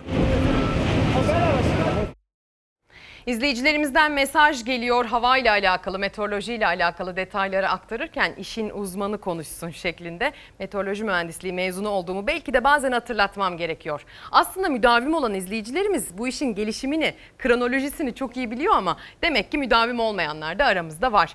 Ee, şimdi Heybeliada'ya gideceğiz ama öncesinde Artvin'e hem başsağlığı dilemeliyiz, Artvin'e ve Ağrı'ya hem de geçmiş olsun dileklerimizi iletmeliyiz ve uyarmalıyız sevgili izleyenler. Çünkü bugün itibariyle yurdun en kuzey doğusunda özellikle Artvin, Rize çevrelerinde kuvvetli yağış ihtimali devam ediyor. Yağış özellikle Doğu Karadeniz'in kıyılarında aşırı yağış şeklinde de olabilir ki bu kuvvetli yağışın bir kademe üstü anlamına geliyor. Doğu Karadeniz'in tamamında, Doğu Anadolu bölgesinin kuzey kesiminde aralıklarla yani zaman aralıkları vererek etkili olan e, sağanaklar yine bugün etkili olabilir. Dün olduğu gibi bugün de yine tedbiri elden bırakmadan hareket etmekte fayda var. Sadece Doğu Karadeniz, Doğu Anadolu bölgesinin kuzeyi mi yağış anlamında uyarı yapmamız gereken bölge? Hayır. Batı Karadeniz'den de bahsetmemiz lazım. Batı Karadeniz'e kuzeyden gelip etkili olacak yağışlar aslında İstanbul'u ve doğusundaki illeri de etkisi altına alacak. Ne zaman? Öğle saatleri itibariyle bulutlarını görmeye başlayacağız. Hatta belki de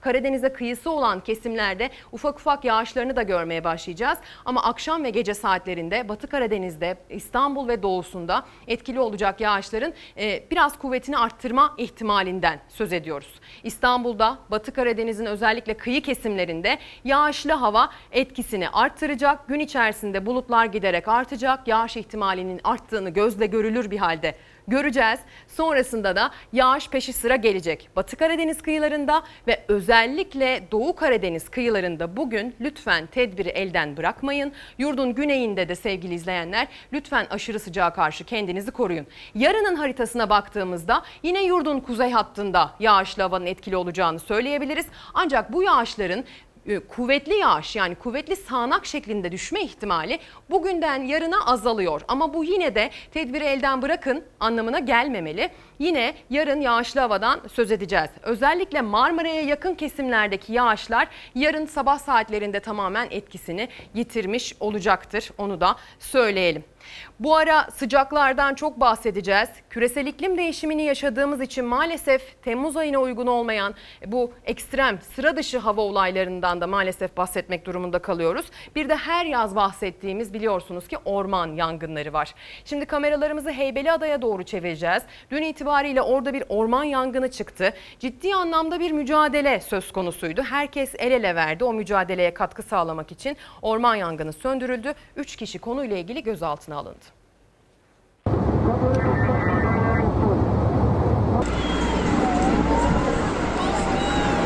Dumanlar her yeri kapladı, ormanlık alan cayır cayır yandı. Heybeliada'da 5 hektar alan küle döndü. Kontrol altına alınan yangınla alakalı 3 kişi gözaltına alındı. Geliyor su geliyor. Geliyor. Şöyle şöyle gelirse daha iyi. Henüz belirlenemeyen bir nedenle dün akşam 17.30 saatlerinde çıktı yangın. Müdahale gecikmedi ama havanın çok sıcak ve rüzgarlı olması yangının kısa sürede yayılmasına neden oldu. Havadan çekilen görüntüler yangının yarattığı hasarı gözler önüne serdi. Bitki örtüsünün çeşitliliğiyle bilinen Heybeliada'nın yangın sonrası görüntüleri yürekleri sızlattı. Tarım ve Orman Bakanı Bekir Pakdemirli ormanlık alanda incelemelerde bulundu. Yangına müdahale çalışmaları hakkında bilgi verdi. Yangına bir İHA, iki uçak, 6 helikopter, 6 Orman Genel Müdürlüğü'nün arazözü, 17'de kamu kuruluşlarımızın ekstra e, gelen, kamu kuruluşlarımızdan gelen arazözle birlikte toplam 23 arazözümüz e, yangına müdahale etti. Yangınla alakalı 3 kişinin gözaltına alındığını açıkladı Bakan Pakdemirli. Soruşturmanın devam ettiğini belirtti. Hiçbir can kaybımız yok ama 5 hektar e, alan e, etkilenmiş durumda. 3 tane yangınla ilgili gözaltımız var. Olayla ilgili çok yönlü soruşturma halen devam etmekte. E, tabii ki yangın şu an itibariyle kontrol altında. Yarın öğle saatlerine kadar da soğutma faaliyetlerimiz e, mutlaka devam edecek. Öte yandan Adalar Belediye Başkanı Erdem Gül sosyal medya hesabından paylaşımlarda bulundu. Yangın başlar başlamaz yardım çağrısı yaptı. Bunun Heybeliada'da bir haftada çıkan 3. yangın olduğunu belirtti. Dikkat etmiyoruz, ateşle oynuyoruz dedi. Bir haftada bu üçüncü yangın. Ee, Birisi Büyükada, arkasından Kınalı, sonra da burası. Yangınla müdahale ekipleri ormanlık alanda soğutma çalışmalarına devam ediyor. Sevgili izleyenler e, size son dakika bilgilerini de ilerleyen dakikalarda aktaracağız ama isterseniz Korkusuz gazetesinin manşetine bakalım. Sonrasında biraz da ekonomimizi cebimizi ilgilendiren konularla devam edelim.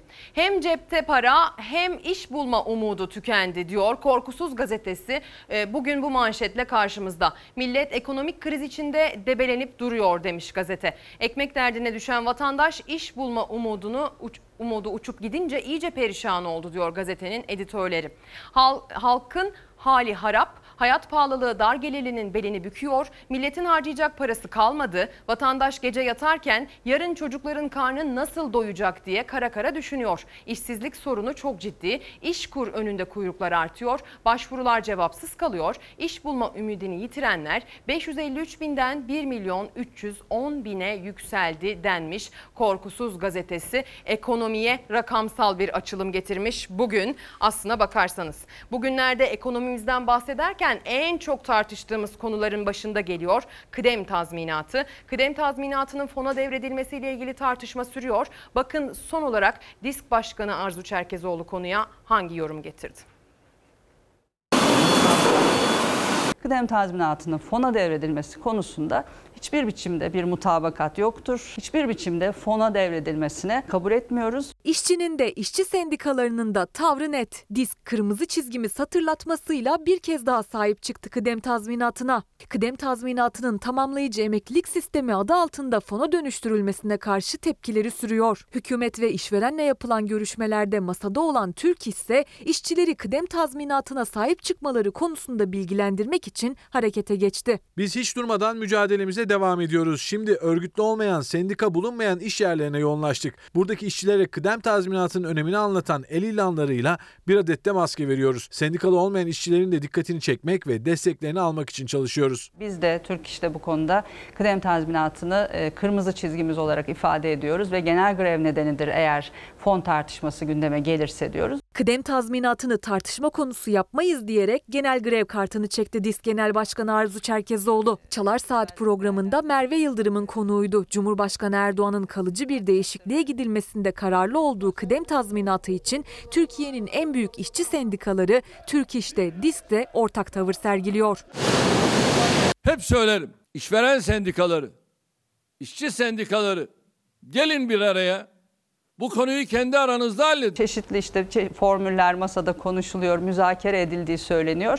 Biz bu müzakere süreçlerinin hiçbirinin içerisinde yokuz. Kıdem tazminatının yerine getirilecek düzenleme hayata geçtiğinde işçi tazminatını toplu halde alamayacak. Yıllarca maaşından yapılan kesintinin %25'ini ancak 60 yaşında alabilecek. Kalanı da emekli olunca maaşına yansıtılacak. DİSK Genel Başkanı Arzu Çerkezoğlu kıdem tazminatının fona dönüştürülmesine neden karşı olduklarını işsizlik fonunu örnek göstererek açıkladı. Fon demek yağma demektir. Fon demek hep e, işçinin alın terine, emeğimize el konulması demektir. İşsizlik sigortası fonu neredeyse bir işveren fonuna dönüşmüş durum. Milyonlarca insan bir taraftan pandemiye karşı hayatta kalmaya çalışırken, işini, gelirini korumaya çalışırken kıdem tazminatına el uzatmayı e, planlayan bir siyasi iktidar var. Ve buradan e, çok önemli bir gelir elde edeceğiz, kaynak yaratacağız diye aslında çok açık bir biçimde niyeti de söylemiş oldu. TÜİK'in açıkladığı Nisan ayı işsizlik rakamlarına da dikkat çekti Arzu Çerkezoğlu. Çünkü TÜİK'e göre %12,8 olan işsizlik oranı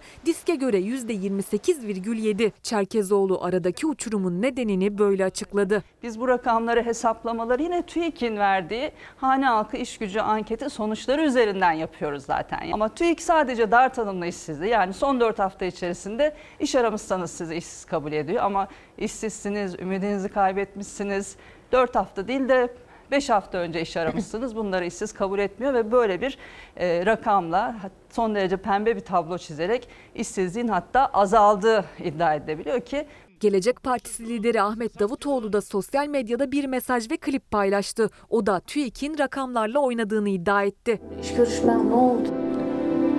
Ya bir türlü bağlantı kuramadık. İnternette bir arıza var herhalde. Evet, bu işte bir arıza var. Siz ne düşünüyorsunuz sevgili izleyenler? Tazminatınızın fona devredilecek olması ihtimaline karşı sizin tavrınız ne? Bize yazıp gönderebilirsiniz. İşsizliğin geldiği noktayla alakalı belki yorumlarınızı katabilirsiniz diyelim. Cumhuriyet Gazetesi'ne az önce manşetten bir pencere açmıştık ama bir diğer detayında emeklilerden söz ediyor. Emekli ayrıklarında risk başlığı atılmış habere. Hazinenin bir buçuk yıldır Sosyal Güvenlik Kurumu'na ödemesi gereken katkı paylarını ödemediği ortaya çıktı. Ödenmeyen miktarın en az 53 milyar lira olduğu görüldü. Sağlık geçer, gereçleri borcunu ödemek için eski borçtan indirim isteyen kurumun emekli maaşlarında da sıkıntı yaşayabileceği ileri sürüldü diyor. Ödenmesi gereken en az 53 milyar lira ödenmedi. Sosyal güvenlikte tehlike çanları çalıyor şeklinde ilerleyen dönemde emekli aylıklarıyla alakalı sıkıntı yaşar mıyız şeklinde oluşan soru işaretini bugün ilk sayfadan küçük de olsa görmüş bu haberi Cumhuriyet Gazetesi. Devam edelim madem emekli aylıklarından söz ettik. Yaklaşan Kurban Bayramı için verilecek e, ikramiyelerden söz etmek lazım. Bununla ilgili Aile Çalışma ve Sosyal Politikalar Bakanı bir açıklama yaptı. 12 milyon emeklinin beklediği tarih açıklandı. Ne zaman verilecek ikramiyeler? Yine mi bin lira? bin lirayla yapılacak bir şey var mı? Ben o parayla ne yapayım ki? Bin lira para mı? Bayram için. Ne yapacaksınız bayram ikramı? Ne yapayım ki? Çekirdek alıp yiyeceğiz. Başka bir şey yapamayacağız. Kurban Bayramı'na sayılı günler kala yaklaşık 12 milyon emeklinin merakla beklediği 1000 liralık bayram ikramiyelerinin ödeme tarihleri belli oldu. İkramiyeler 17-29 Temmuz tarihleri arasında yatırılacak. Emekliler bayram öncesi ikramiyelerini çekebilecek bu net ama onunla ne yapacakları ise soru işareti. Söylenecek bir şey var mı burada yani? Bin lira konuşulmaya bile gerek yok. Nedir ki bin lira yani? İkramiyeler SSK'lı emekliler için 17-26 Temmuz tarihleri arasında, Bağkurlu emekliler için de 25-28 Temmuz tarihleri arasında aylık ödeme günlerinde hesaplara yatırılacak. Ayrıca emekli sandığı kapsamında olan emeklilerin Ağustos aylıklarının Kurban Bayramı'na denk gelmesi nedeniyle Temmuz aylık farkı Ağustos aylıkları ve Kurban Bayramı ikramiyeleri hepsi birlikte ödenecek. Kaç seneden beri bin lira bayram ikramiyesi veriyor. Kaçıncı bayramdır? Türkiye'de ne sabit kaldı?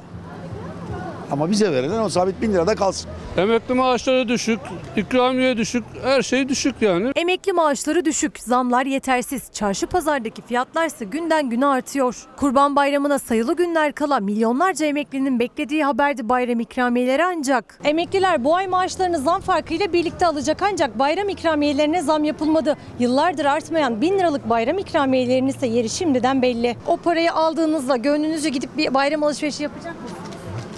Maalesef.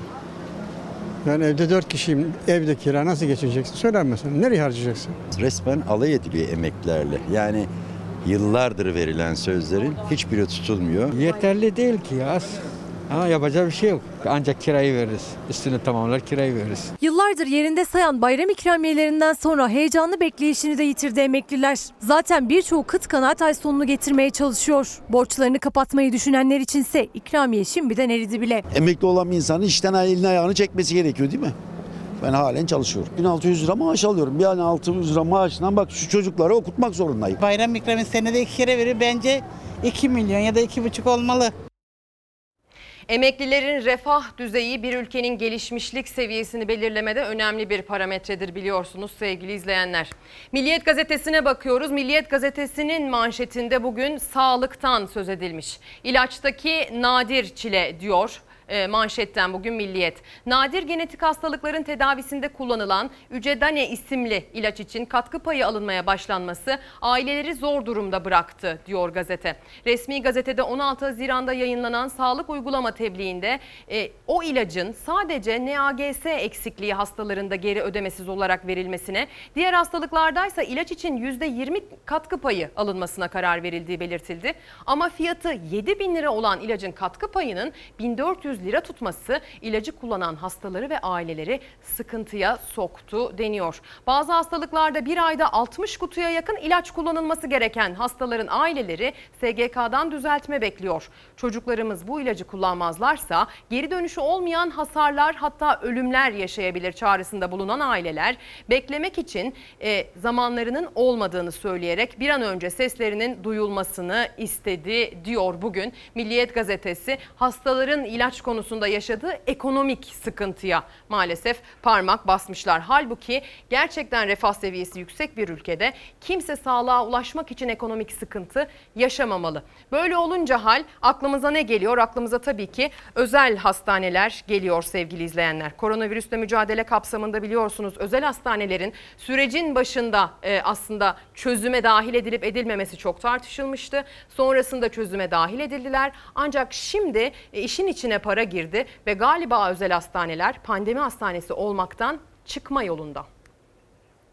Sosyal Güvenlik Kurumu bir hastaya günlük ödenen paranın 43 liraya inmesine karar vermiştir. Özel sektör şu andan itibaren pandemi hastası kabul edemeyeceği gibi bundan sonraki dalgalara karşı da olağanüstü güçsüz bırakılmıştır. SGK özel hastaneleri pandemi kapsamından çıkardığı Covid-19 teşhisiyle acil ve yoğun bakımda tedavi gören hasta başına ödediği ek ödemeleri de bitirdi. Salgın öncesindeki ödeme düzenine geçti. Özel hastane yöneticileri karara tepkili. Bu durumda Covid-19 hastası kabul edemeyiz diyorlar. Sosyal Güvenlik Kurumu bu hareketiyle kamu hastaneleri ve üniversite hastanelerini de sıkıntıya sokacağını bildirmek isteriz. Özel hastanelerden devlet hastanelerine seklerin başlaması özellikle hasta sayısının yükselişte olduğu bölgelerde yatak sıkıntısı gibi sorunları gündeme getirecektir. Salgınla mücadele günlerinin başında Sağlık Bakanlığı devlet, üniversite özel ayrımı yapılmaksızın kriterlere uyan tüm hastaneleri pandemi hastanesi ilan etti. SGK'da hasta başına yaptığı ödemeyi arttırdı. Böylece hastaların özel hastanelerde yüksek ücret ödemesinin de önüne geçti. Özel sektör İstanbul'da pandemide entübe hastaların %40'ını kabul etmiş, hastaları taburcu etmiştir. Koronavirüs salgın döneminde özel hastanelere hasta başına günlük yatış için 650, yoğun bakım içinse 1200 lira ödeme yapıyordu SGK. 9 Temmuz'da 30 Haziran'dan itibaren ek ödemeleri bitirdiğini açıkladı. Salgın öncesindeki gibi günlük yatış için 43, yoğun bakım için de 230 lira ödeyeceğini duyurdu. Eskiden koyduğu fark alma yasağını da kaldırmamıştır. İkinci ve üçüncü dalgalara karşı hazırlıklı olabilmemiz için özel sektörün pandemi hastanesi olmaktan çıkartılamayacağını ifade etmiştir. Yani SGK özel hastanelere yapacağı ödemede pandemi dönemini bitirdi ama hastanelere olası ikinci dalgada pandemi hastanesi gibi çalışacaksınız dedi. Özel Hastaneler ve Özel Sağlık Kuruluşları Derneği Başkanı bu durumda hasta kabul edemeyiz diyor. Türk Tabipler Birliği de SGK'nın aldığı karara tepkili. Türk Tabipler Birliği'nin en büyük endişesi salgında yeni bir dalga yaşanırsa üniversite ve kamu hastanelerinde yığılma olması, sağlık hizmetlerinin aksaması. Salgın hala devam ederken ödemelere kısıtlamalar getirilmesi pandemiden gereken derslerin çıkartılmadığını göstermekte. Sağlık hizmetlerine ulaşırken, kaliteli sağlık hizmetine ulaşırken nasıl ekonomik sıkıntılar yaşamamamız gerekiyorsa, refah düzeyi yüksek bir ülkede yaşıyorsak, eğitim konusunda da kaliteli bir eğitim konusunda da aslında hiçbir ekonomik sıkıntı yaşamadan her bireyin çocuğunu en iyi eğitimi alacağından emin olduğu şekilde okula gönderebilmesi lazım. Ama maalesef orada da özel okullar tartışması başlıyor. Daha spesifik konuşmak gerekirse Diyarbakır'da bir özel okuldan bahsedeceğiz. Diyarbakır'da bir özel okulda tamamen parayla ilgili bir tartışma çıktı. Özel okulun ortaklarından birisi aslına bakarsanız iflasını e, verdi ama e, veliler parasını geri alamıyor. Neden? Kafada bir soru işareti var. Ya tamam. Bir sakin olun. Ya yeter. Hava mı çıksın burada? Pek çok öğretmen e, maaşını alamadığı belirtiliyor. Mülk sahibi 5-6 aydır kirasını alamadığı için okula haciz e, koydurmuş. Tüm mal varlığını şu kuruma koydum. Belki inanmayacaksınız ama altındaki arabayı dahi sattım bu koydum. Yeni eğitim öğretim yılına bir buçuk ay kala özel okul mağduriyetinin adresi Diyarbakır bu kez. Yeni dönem için kayıt yaptıran, okul ücretini ödeyen 1200 veli sesini duyurmaya çalışıyor. Çünkü okula haciz geldi. İflasını açıklayan okulun büyük ortağının öncesinde kayıt paralarını oğlunun hesabına aktardığı iddiası var. Para yatırdığınız hesap var ya. O şirketin sahibi Miraç Bey. Haşim Bey'in oğlu. Diyarbakır'da faaliyet gösteren bir özel okul 2020-2021 yeni eğitim öğretim yılı için erken kayıt dönemini Ocak ayında başlattı. Velilerin bir kısmı peşin ödedi parayı, bir kısmı ise okulun anlaşmalı olduğu bankalara borçlandı. İki tane öğrencim var. Birinin parasını e, peşin ödedim. İkincisi kredi çekerek e, yatırmama başladım. Onun iki ay taksidini yatırdım. E, bu ay üçüncü taksidini yatıracağız. Ama maalesef iflasını belirtti Haşim Merdoğlu. Velilerden bazıları kayıt sildirmek isteyince kira ödenmediği için okula haciz geldiğini öğrendiler ve okulun %50 hissesine sahip Haşim Merdoğlu'nun ortaklıktan ayrıldığını. Velilerin iddiasına göre Merdoğlu ortaklıktan ayrılmadan önce 1200 öğrencinin kayıt parasını oğlunun hesabına aktardı. Önce paraları kendi hesaplarına alıp sonra iflas etmeleri manidar bir durum. Bir ortam ayrılsa dahi bir kurumun kapanması batışı anlamına gelmiyor. Haşim Merdoğlu birkaç gün önce okulda velilerle bir araya geldi. Okula haciz geldiğini doğruladı. 15 Ağustos'ta eğitim öğretim başlayacak dedi ama sözleri velileri tatmin etmedi. Öğretmenlere de aylardır maaş verilmediği ortaya çıktı. Ortalama 3 aylık maaşlarda geri geliyoruz. Şu anda tüm personele olan borcumuz 2 milyon 400 bin lira. Gerileri yeniyoruz. değil. İnsanlar maaşla Bakın tetikleyebiliyorsunuz ama bu pandemi döneminde 5 aydır biz burada sinek avlıyoruz. Tek kayıt alamıyoruz. Okulla ortaklığını bitiren yeni eğitim öğretim yılı kayıt paralarını oğlunun hesabına aktardığı iddia edilen Haşim Merdoğlu, Bağlar ilçesinin AK Partili belediye başkanı Hüseyin Beyoğlu'nun da kardeşi. Bana bir şimdi battı. Ben para götürdüğünü düşünmüyorum. Yani ama bu para ne olduğunu bilmiyorum.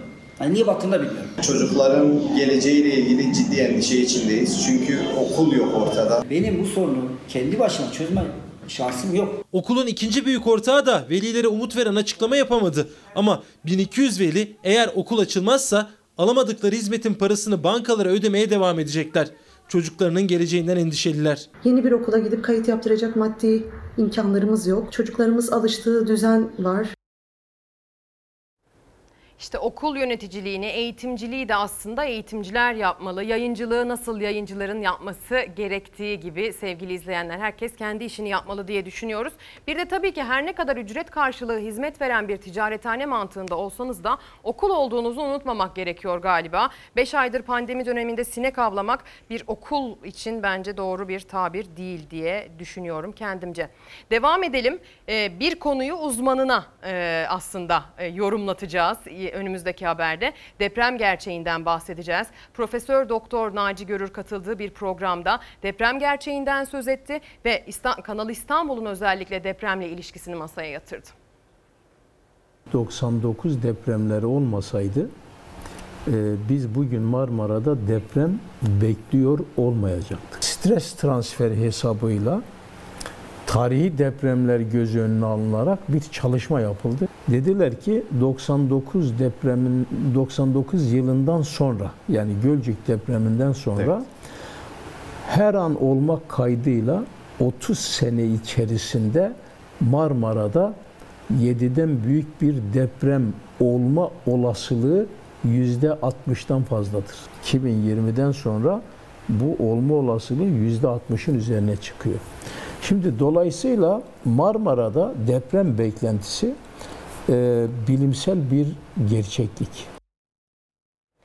Naci Hoca bu bilimsel gerçekliği anlatırken Kanal İstanbul'un da sonrasında yani inşa edilirse eğer inşa edildikten sonra depremden çok ciddi etkilenebileceğinin hesaba katılması gerektiğini de aktarıyor. TV5'te kendisinin e, değerli yorumlarını dinlemek mümkün oldu. Şimdi madem deprem dedik İstanbul'un deprem gerçeğini hiç unutmamak gerektiği için aslında buna bir parantez açtık. O zaman geçtiğimiz günlerde yapılan kentsel dönüşümle ilgili o açılışa da gidelim ve bir gerçek göze çarpıyor açılışta yapılan bakan tarafından yapılan konuşmada İstanbul'da dönüştürülmesi gereken binaların sayısı bir hayli fazla.